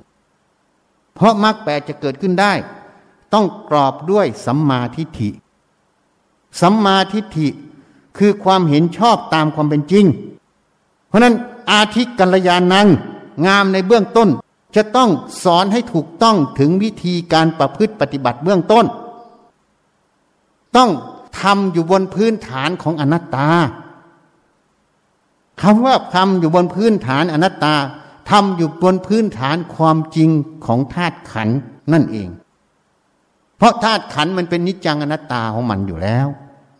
นี่ เพราะฉะนั้นการประพฤติปฏิบัติ ต้องอยู่บนพื้นฐานหลักความจริง คืออนัตตา ไม่ใช่หลักความเห็นหรือความอยากให้มันสงบ ไปบังคับมันอยู่อย่างนั้น มันมีผลไหมมันมีผล มันก็สงบ แต่มันคิดไม่เป็น ยิ่งไปสอนกันหยุดคิด เพราะไปตีความ ธรรมของครูอาจารย์ไม่ถูกต้อง ท่านกล่าวไว้คิดเท่าไหร่ก็ไม่รู้ ต่อเมื่อหยุดคิดจึงรู้ แต่ก็ต้องอาศัยความคิดนั่นแหละ จึงรู้ นี่มันเป็นสิ่งที่มันเกี่ยวเนื่องกัน ก็เลยไปอยากได้เร็วก็ไปหยุดคิด เลยลืมว่าคิดเท่าไหร่ก็ไม่รู้ ต่อเมื่อหยุดคิดจึงรู้ แต่ต้องอาศัยความคิดนั่นแหละ จึงรู้ นี่มันมีประโยคหลังตรงนี้ต่างหาก ที่มันไม่ได้ทำที่เขาหยุดคิดน่ะหยุดเพราะสติปัญญา อาศัยความคิดนั่นแหละพิจารณาหาความจริง หรืออาศัยความคิดนั้นให้สติปัญญาพิจารณาตัวมัน เมื่อเห็นแจ้งความจริงเท่าทันมันมันก็หยุดคิด มันก็เลยรู้ความจริงตรงนั้นนั่นเอง คนก็ไปจับประเด็นนี้ก็เลยไปพยายามกันหยุดคิด หยุดคิดก็เลยไปทำสมถกรรมฐานโดยไม่รู้ตัวนั่นเอง นี่มันเป็นอย่างนี้ เพราะนั้นการปฏิบัติขั้นแรกความเห็นต้องตรงเรียกว่าสัมมาทิฏฐิเกิด ถ้าการประพฤติข้อวัดปฏิบัติขั้นแรก ยังไม่ตรงต่อสัมมาทิฏฐิ ก็เรียกว่าปฏิบัติด้วยมิจฉาทิฏฐิ เมื่อปฏิบัติด้วยมิจฉาทิฏฐิ จะเดินจงกรมนั่งสมาธิมากเท่าไหร่ ก็ยังเรียกว่ายังไม่ได้เดินมรรคแปดนั่นเอง เพราะมันเริ่มต้นด้วยมิจฉาทิฏฐินั่นเอง อันนี้ไม่ค่อยมีใครพิจารณา เพราะส่วนใหญ่ก็สอนตามกันมา เชื่อครูอาจารย์กันมา แม้แต่หลักธรรมท่านบอกไว้ตรงๆ ว่ามรรคแปดขึ้นต้นด้วยสัมมาทิฏฐิแล้วก็มาสัมมาสังกัปปะคือดำริชอบก็คือคิดชอบนั่นเองคำว่าคิดชอบ เห็นชอบต้องคิดชอบเห็นชอบ ตามสัจธรรมคือความจริงของเรื่องนั้น เพราะความจริงของสังขารเป็นยังไง หน้าที่สังขารคืออะไร ความจริงของสังขารคือความคิดนั้น หน้าที่มันคืออะไร มันรู้มันก็ต้องคิด เรื่องของมันไง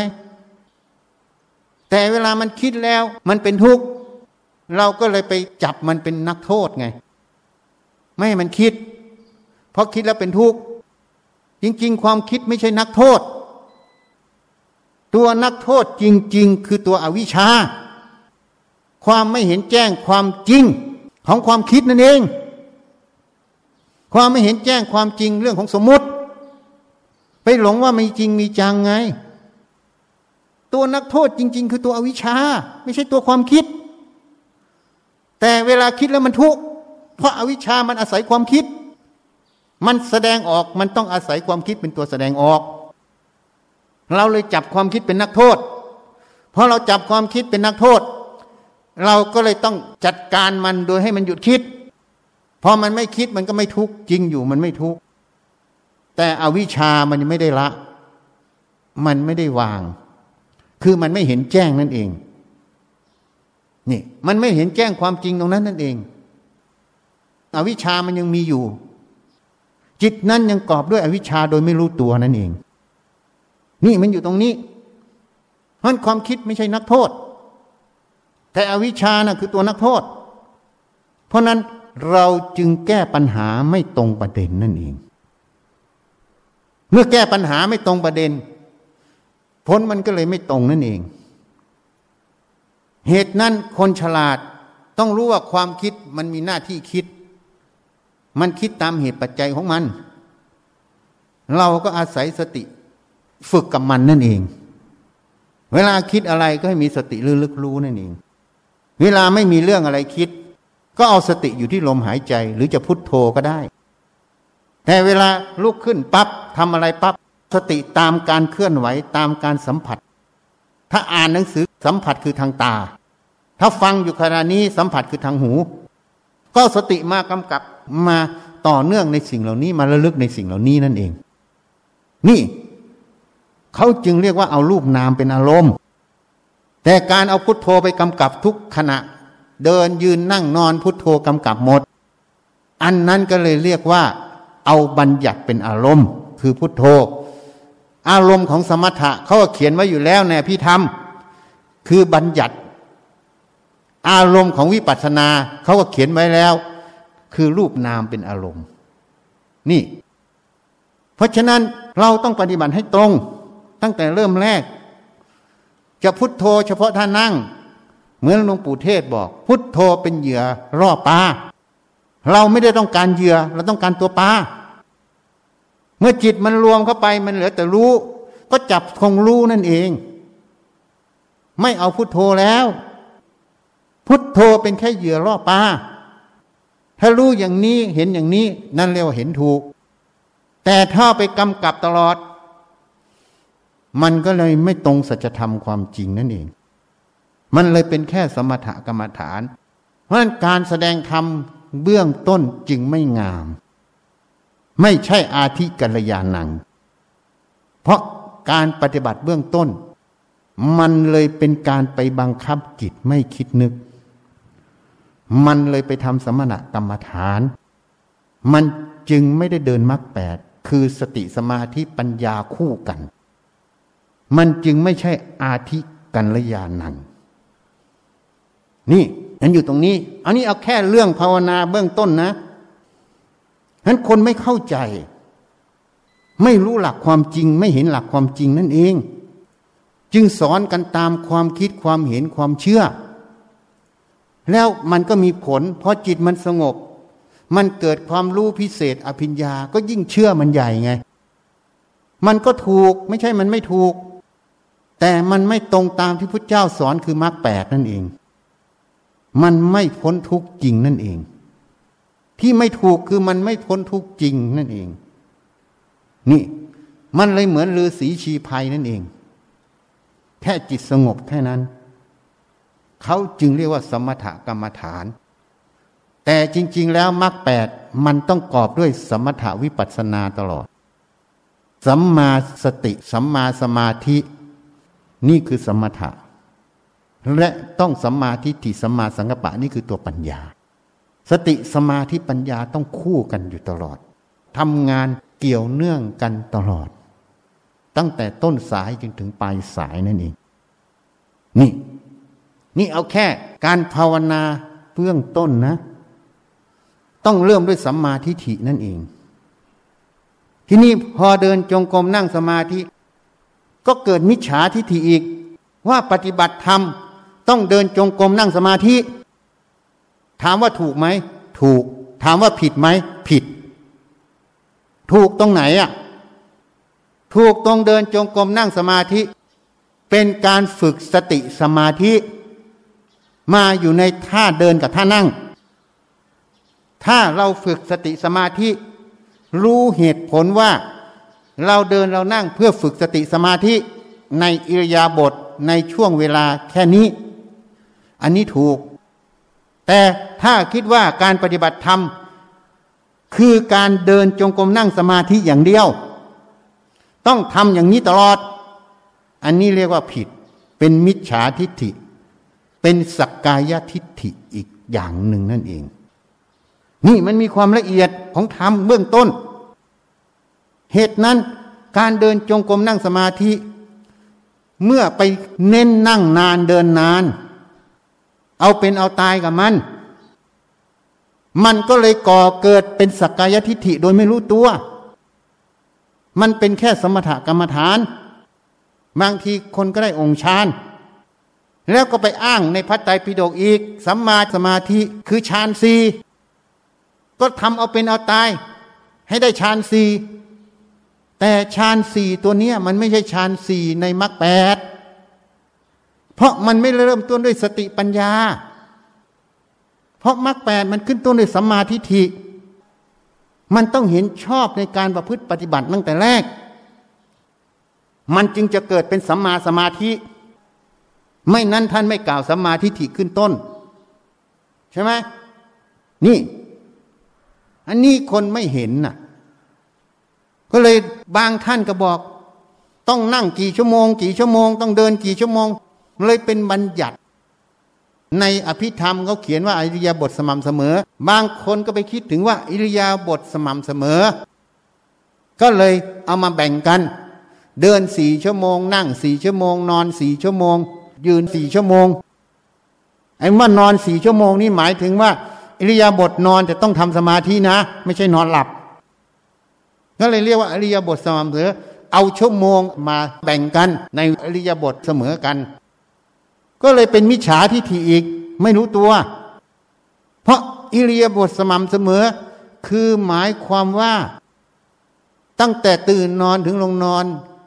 จะทำอะไรก็ให้มีสติสัมปชัญญะ มีสมาธิตั้งมั่นในปัจจุบันตรงนั้นนั่นเอง จะเข้าห้องส้วม ถ้ามีสติสมาธิเดินไป ถ่ายไปมีสติสมาธิลึกอยู่ นั่นเรียกว่าอริยบทสม่ำเสมอ จะกินจะอ่านหนังสือจะฟังอยู่อย่างเงี้ย ถ้ามีสติสมาธิทำหน้าที่อยู่ นั่นเรียกว่าอริยบทสม่ำเสมอ ไม่ใช่เอาเวลามาเป็นกฎเกณฑ์ว่าเดินยืนนั่งนอนต้องเท่ากัน พอไปทำอย่างนี้ วัดปฏิบัติก็เลยไปจัดคอร์ส เดินสี่ชั่วโมง นั่งสี่ชั่วโมง นอนสี่ชั่วโมง ยืนสี่ชั่วโมง มันก็เลยเป็นบัญญัติเป็นกฎเกณฑ์ในใจนั่นเอง เป็นสมมุติซ้อนเข้าไปในใจอีก มันเลยไม่เห็นแจ้งหลักความจริง ว่าตัวรูปนามน่ะ สิ่งที่สัมผัสเป็นรูป รูปเป็นนาม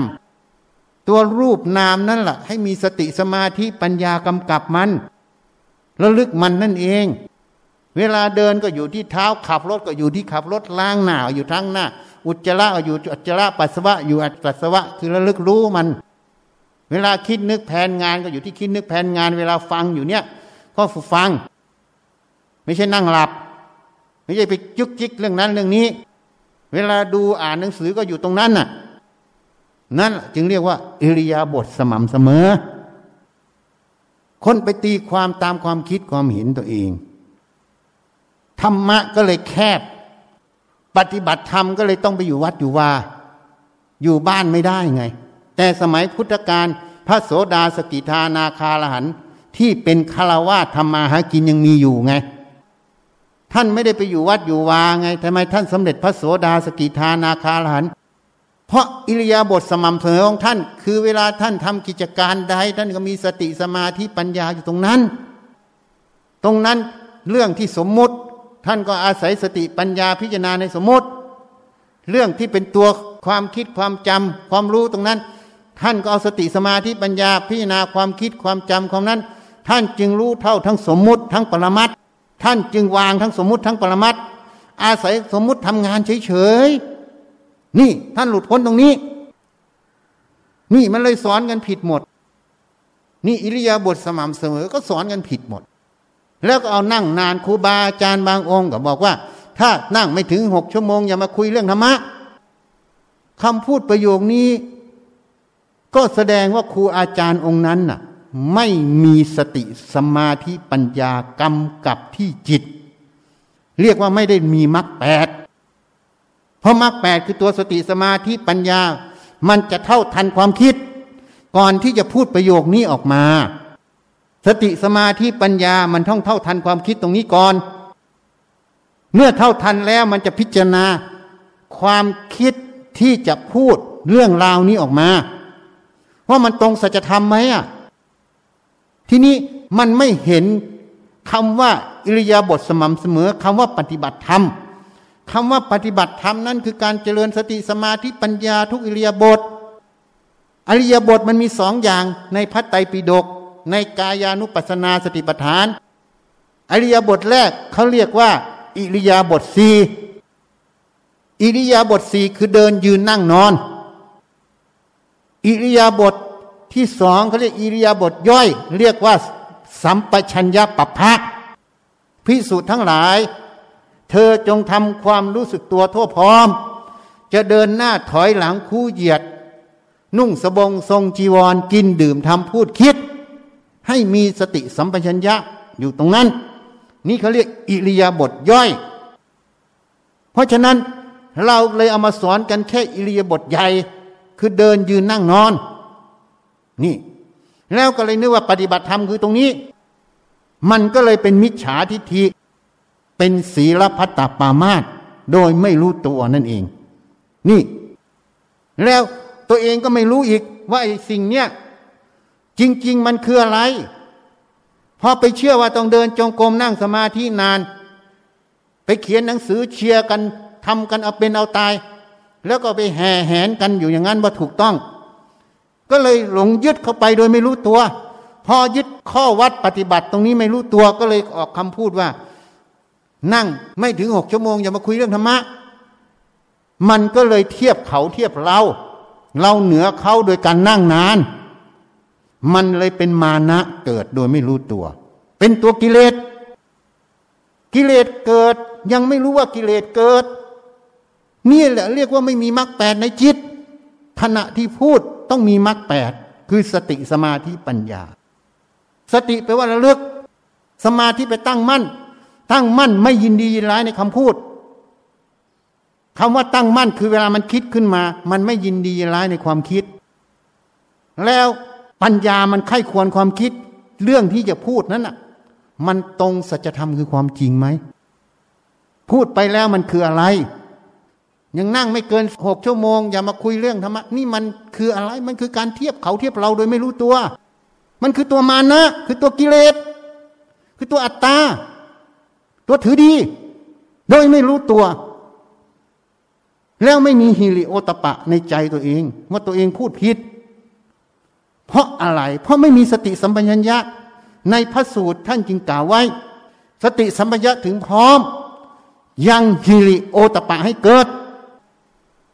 คนที่ไม่มีฮิริโอตปะ ก็คือคนไม่มีสติสัมปชัญญะนั่นเอง นี่พระไตรปิฎกท่านเขียนไว้ชัดเจน ในความหมายคือตรงนี้ ก็เลยสอนกันผิด อันนี้เลยเป็นสักกายทิฏฐิ อันนี้ไม่ใช่อาธิกัลยานัง ไม่ใช่งามในเบื้องต้น ก็เลยไปสอนกันงามเบื้องต้นด้วยศีลไง ศีลก็เลยเป็นศีลห้าศีลแปดศีลสองร้อยยิบเจ็ดอีก แต่ไม่ได้ศีลในอริยมรรคองแปดศีลในอริยมรรคองแปดแท้ๆคือปกติ ที่สติสมาธิปัญญา เท่าทันจิตมันจึงละโลภโกรธหลงคือสังโยชน์ออกจากจิต เมื่อสังโยชน์ขาดออกจากจิต จิตนั้นจึงเป็นปกติ ราะนั้นศีลมันจึงมีศีลของพระเสขะ ในพระไตรปิฎกจึงเขียนว่าศีลของพระเสขะ คือพระโสดาสกิทานาคา พระโสดาก็ละสังโยชน์ได้สามพระสกทาคามีละสังโยชน์ได้สามทำราคะโทสะให้เบาบาง พระอนาคามีละสังโยชน์ได้ห้าคือละราคะโทสะเพิ่มอีกสองข้อสามข้อแรกคือสกกายทิฏฐิวิกิจจิฉา ศีลพัตตปามาตศีลพัตตปามาตก็คือการยึดมั่นถือมั่นในข้อวัดปฏิบัติที่ไม่ตรงต่อสัจธรรมคือความจริง ที่เขาไปตีความกันมันแคบไป มันเป็นศีลพัตตปามาตหยาบ แต่ในวงปฏิบัติแท้ๆแล้ว คือการยึดมั่นถือมั่นในข้อวัดปฏิบัติที่ไม่ตรงสัจธรรมคือความจริง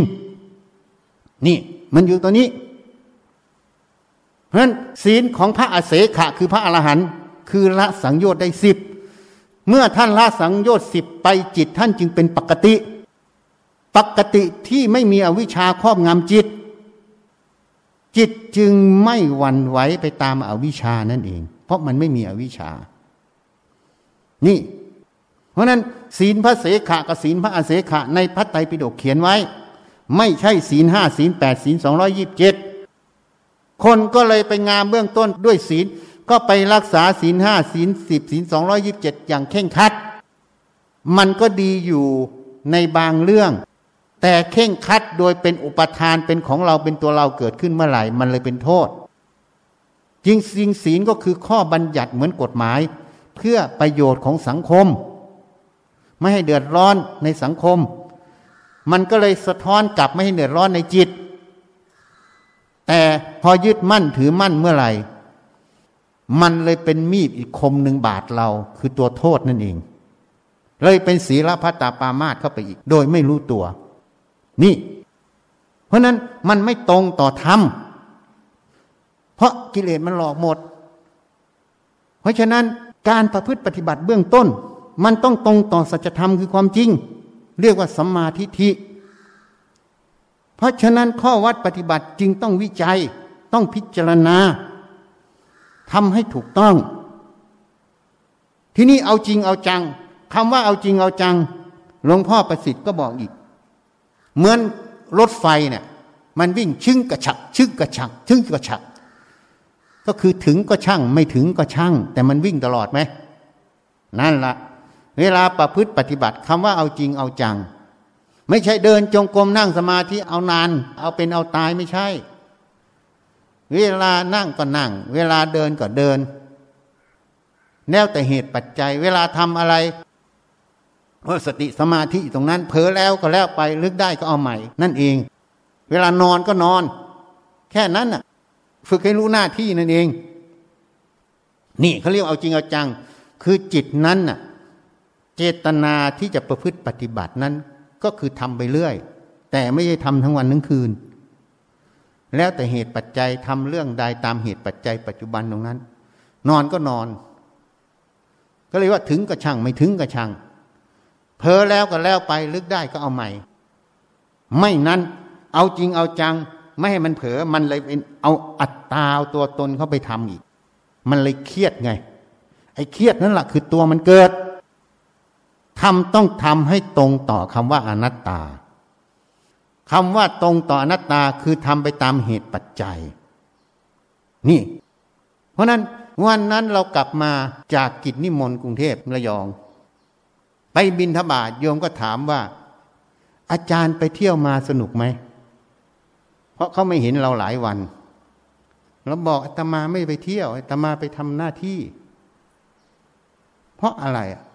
เพราะเราไม่ออกจากวัดถ้าไม่มีเหตุ มีเหตุนิมนต์ก็ไป ไม่มีเหตุก็ไม่ไป ไปก็เพื่อประโยชน์ที่เขานิมนต์ไป ไม่ได้คิดจะไปเที่ยวไปดูนั่นดูนี่ แต่ไปแล้วผ่านตรงไหนเห็นก็ดู ดูเพื่อให้รู้ลักษณะ ให้เห็นเหตุเห็นผลที่เขาทำเพื่อมันอาจจะมีกิจการงานที่จะได้ใช้ประโยชน์บ้าง ก็เท่านั้นเอง อันนี้เรียกว่าไปตามเหตุปัจจัย พระจะไม่ไปด้วยอารมณ์ ด้วยความอยากทำอย่างนั้นอย่างนี้ จะทำด้วยเหตุปัจจัย ด้วยเหตุกับผล ไม่ได้ทำด้วยตัณหา ไม่ได้ทำด้วยความอยาก มีเหตุก็ไปไม่มีเหตุก็ไม่ไป โควิดมาเนี่ย ไม่ได้ไปตลาดเมืองพลอะสองปีอะ เพิ่งไปเมื่อไม่นานนี้เอง ไม่กี่เดือนที่ผ่านมาเข้าไปในตลาดครั้งหนึ่งเพราะผู้จัดการธนาคารกรุงเทพนิมนต์ไปถ่ายรูปทำบัญชีธนาคาร เขาบอกต้องถ่ายรูปอาจารย์ ไม่ถ่ายไม่ได้เปิดบัญชีใหม่ นี่นั้นไม่ได้เข้าไปนะ แค่ในตลาดเมืองพลยังไม่เคยเข้าไปเหยียบเลยอะ่ะสองปีอะ ยังไม่เห็นเลยว่าบ้านเมืองมันเปลี่ยนแปลงยังไง ไม่เหมือนชีฉันนะ มานี่อยากเข้าไปดูนั่นดูนี่ อยากไปนั่นไปนี่ไปดูนั่นดูนี่ตลอด แล้วเจ้าเล่ห์แสนกลด้วยเฮ้เจ้าเล่เจ้ากลนี่เราไม่ได้ไปด้วยตัณหา ไปต้องไปตามเหตุปัจจัย นั่นเรียกว่าอนัตตาธรรม นี่ เพราะนั้นพระไม่เห็นประเด็นนี้ ส่วนใหญ่อยากไปดูนั่นดูนี่ เพราะเขาส่งเสริมการท่องเที่ยว เขาส่งเสริมการไปดูงานข้าราชการต้องพาไปดูงาน วงเล็บบวกเที่ยว ถ้าไม่เที่ยวมันไม่ไป อันนี้พูดของจริงไม่เชื่อก็ไป อันนั้นได้เลย นี่มันเป็นอย่างนี้ มันก็เลยติดนิสัยคารวาสไงไม่ใช่นิสัยอนัตตา มันเป็นนิสัยของกิเลส คืออัตตาเพราะพระจะทำอะไรต้องทำไปตามเหตุปัจจัย นี่ให้เข้าใจ นี่ ไม่ใช่ไปเที่ยว ทุกอย่างต้องทำบนพื้นฐานหลักความจริงคืออนัตตา การประพฤติปฏิบัติที่พูดให้ฟังยกตัวอย่างให้ฟัง เอาพุทโธไปกำกับทุกอิริยาบถอันนั้นไม่อยู่บนหลักความจริง ไม่อยู่บนหน้าที่ของ ตาหูจมูกลิ้นกายใจ มันจึงไม่ตรงหลักความจริง มันจึงเป็นการบังคับโดยไม่รู้ตัว มันจึงเป็นอัตตาโดยไม่รู้ตัว ถามว่ามันสงบไหมสงบ แต่อัตตามันไม่เห็นไง ตัวอัตตาที่มันแอบแฝงมันไม่เห็น แล้วก็เลยหลงว่าตัวเองสำเร็จพระอรหันต์พอตายไปแล้ว ไปเกิดเป็นพรม โสดายังไม่ได้เลยนะ คนเขาเลยเข้าใจผิดหมดบ้านหมดเมืองว่าเป็นพระอรหันต์แล้วก็อ้างองค์นี้คนนี้คนนั้น ว่าสอนอย่างนั้นอย่างนี้ พยากรณ์อย่างนั้นอย่างนี้ ก็คนพยากรณ์ไม่ได้อรหันต์จริงอะแล้วตัวเองมันจะได้ดีจริงหรือ มันก็เลยเป็นกระแสสังคมเฉยๆไม่ตรงหลักความจริง เพราะพื้นฐานของการปฏิบัติทำด้วยอัตตา ไม่ได้ทำด้วยอนัตตา เพราะหลักธรรมท่านสอนไว้หมดมรรคแปดเริ่มต้นด้วยสัมมาทิฏฐิสัมมาทิฏฐิคือเห็นชอบตรงตามความเป็นจริง ความจริงของขันทั้งห้าคืออนัตตา ไม่ใช่ของเราไม่ใช่เราไม่ตัวตนของเรา บังคับไม่ได้ เป็นไปตามเหตุปัจจัย เหมือนร่างกายเราเวลากินน้ำมาก ฉี่มันก็มาก มันก็ขาว เวลากินน้ำน้อย ฉี่มันก็น้อย มันก็เหลืองเข้ม ไตมันทำหน้าที่ตามเหตุปัจจัย น้ำมากก็ต้องขับออก น้ำน้อยมันก็ดึงเข้ามา ฉี่มันก็เลยข้น นั่นแหละคือความจริงของธาตุท่านศึกษาในตัวเองก็ต้องรู้จัก เนี่ยคือสมดุลที่มันทำของมันเอง นี่แหละคือตัวมัชชิมาปฏิปทานั่นเองนี่ เหตุนั้นต้องพิจารณาเพราะการปฏิบัติธรรมนี่มันไม่ก้าวหน้า เพราะไม่ได้เดินตามมรรคแปดไม่ได้ทำให้ตรงสัจธรรมคือความจริง คือสัมมาทิฏฐินั่นเอง ถ้าเห็นชอบตรงตามความเป็นจริง นั่นเรียกว่าสัมมาทิฏฐิ นั่นเรียกว่าเดินตามสัจธรรมคือความจริง เพราะนั้นการประพฤติปฏิบัติไม่มีคนออกมาพูด เพราะเขาไม่เห็นในจุดเหล่านี้ นี่คือความละเอียดของธรรมในแต่ละจุดแต่ละประเด็นนั่นเอง นี่นี่เข้าใจไหมเพราะนั้นต้องพิจารณาตัวเองให้มาก ว่าสิ่งที่เราคิดเราพูดเรากระทำมันตรงความจริงไหม หรือมันเป็นความเห็นความคิด ความเห็นกับความคิดมันอาจจะไม่ตรงความจริง ถ้ามันตรงความจริงเรียกว่าสัมมาทิฏฐิเพราะความเห็นความคิดมันมาจากไหน มันก็จากการเรียนรู้ แล้วก็จำมา แต่พื้นฐานแห่งการคิดไม่มีคนสอน ให้คิดตามหลักสัจธรรมคือความจริง คิดอยู่บนพื้นฐานของอนัตตานั่นเองส่วนใหญ่คนทั้งโลกคิดอยู่บนพื้นฐานอัตตาหมด เรียกว่าคิดด้วยอวิชชานั่นเองนี่นะ ข้าพเจ้าทั้งหลาย ขอน้อมถวาย ผ้าป่าและบริวาร เพื่อสร้างวัดป่าวิเวกสิกขาราม แด่พระพุทธเจ้าทุกๆพระองค์ โดยมีสมเด็จพระพุทธเจ้าองค์ปฐม สิขีทศพลที่หนึ่งเป็นประธาน พระปัจเจกพุทธเจ้าทุกๆพระองค์ พร้อมทั้งหมู่สงฆ์เพื่อประโยชน์และความสุข แก่ข้าพเจ้าทั้งหลาย ขอบุญกุศลนี้ จงเป็นเหตุปัจจัย ให้ข้าพเจ้าทั้งหลาย มีสัมมาทิฏฐิ เข้าถึงพระนิพพาน ขอต่ออายุให้ยืนยาว สุขภาพแข็งแรง โรคภัยสลายตัว หรือไม่เกิดโรคภัย แคล้วคลาดจากโรคระบาดนี้ และปลอดภัยในการฉีดวัคซีน ขอให้คนไทยและคนในโลกนี้ มีสติมีสมาธิ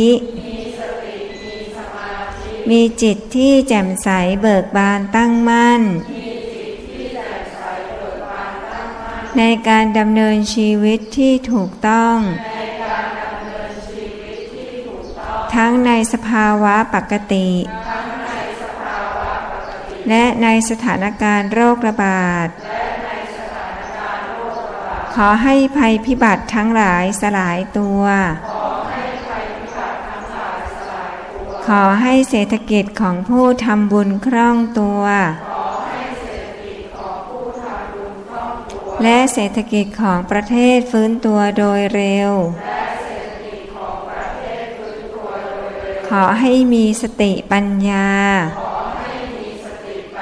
หน้าที่การงานราบรื่น ปัญหาและอุปสรรคทั้งหลายสลายตัว ขออำนาจบุญกุศล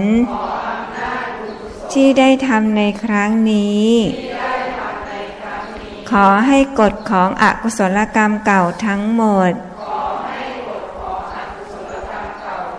สลายตัวไป ขออุทิศบุญกุศล ที่ได้ทำในครั้งนี้ แก่บิดามารดา บุตรธิดา พี่น้อง ครูอาจารย์ ญาติมิตรของข้าพเจ้าทั้งหลาย ทุกภพทุกชาติ จนถึงปัจจุบันชาติ เจ้ากรรมนายเวรทั้งหลาย เท้าสักกะเทวราช พยายมราช ท้าวสวัตตีเทวราช ท้ามหาราชทั้งสี่และบริวาร พระศรีสุริโยไทยราวพรมเทวดาทั้งหลายทุกชั้น นายบัญชีและบริวาร เจ้าที่เจ้าทางราวพญานาคทั้งหลาย โอปัจจกะทั้งหลาย สัมภเวสี เปรต จิตวิญญาณที่มีรูปและไม่มีรูป สรรพสัตว์ทั้งหลายทุกภพทุกภูมิ ขอให้มีส่วนได้รับ และอนุโมทนาในผลบุญครั้งนี้ท่านใดมีทุกข์ ขอให้พ้นจากทุกข์ ท่านใดมีสุข ขอให้สุขยิ่งยิ่งขึ้นไป มีสัมมาทิฏฐิ เข้าถึงพระนิพพาน ขอพญายมราชลงพุทธ โปรดเป็นพยานเทิน สาธุ ยะถาวาลิวาหาปุราปริปุเรนติสาคารังเอวเมวะอิโตทินังเปตานังอุปากัปปติอิจิตังมติตังตุมหังกิปเมวะสมิจตุสัพเพปุเรนตุสังกปา จันโทปนาราโสยะตามณิโชติราโสยะธา วิวาชันตุสาภาโรโควินาตาตุมาเตภาวัตวันตารายโยสุขีเทกายุโกภาวะพิวาทนาสิริต ตานิจังวัฏาปัจจายโนจัตตารโอธรรมวัฏนันติอายุวันโนสุขังสัพพุทธานุภาเวนัสสัพพธรรมา โนภาเวนัสสัพพสังฆาโนภาเวนะพุทธรัตานังธรรมรัตานังสังฆรัตานังเตนนังรัตานานังอนุภาเวนาจตุราสิเตสาหัส ตาธรรมาขันธาโนภาเวนาปิตากัตตายาโนภาเวนาชินาสาวกาโนภาเวนัสาเพเตโรคาสาเพเตพยาสาเพเต ตาลายาสาเพเตโอปัตถวาสาเพเตทวนนิเมตตาสาเพเตอาวามังคาราวินาสันตุอายุวัตทากวัฒนาวัต ทากวสิริวัตทาโกยาสาวัตทาโกภาราวัตทาโกววานนาวัตทาโกสุขาวัตทาโกโหตุสาพาธาทุคาโลคาพายาเวลาโสกา สาตุจุปัตทาวาอาเนกาอันตารายาเวเวนาสันตุจาเตชะสาชายาสิทธิทธานังราหิพาไขยาหารังสิริอายุจาวันโน จาพอคังวัดเทจายาสาวาสัตาวาสาจาอายุจาเชวาเศรษฐิภาวันตุเตภาวตุสาภามังขาลังลาขันตุสาภาเทวตา สาภาพุทธาโนภาเวนัสาภาปัจเจกพุทธาโนภาเวนัสาภาธรรมาโนภาเวนัสาภาสังฆาโนภาเวนัสทาสที ภาวันตุเตอาถ้าได้สี่ข้อนะสมาธิโรคภัยการงานภัยพิบัติ ขอได้ทั้งสี่ข้อ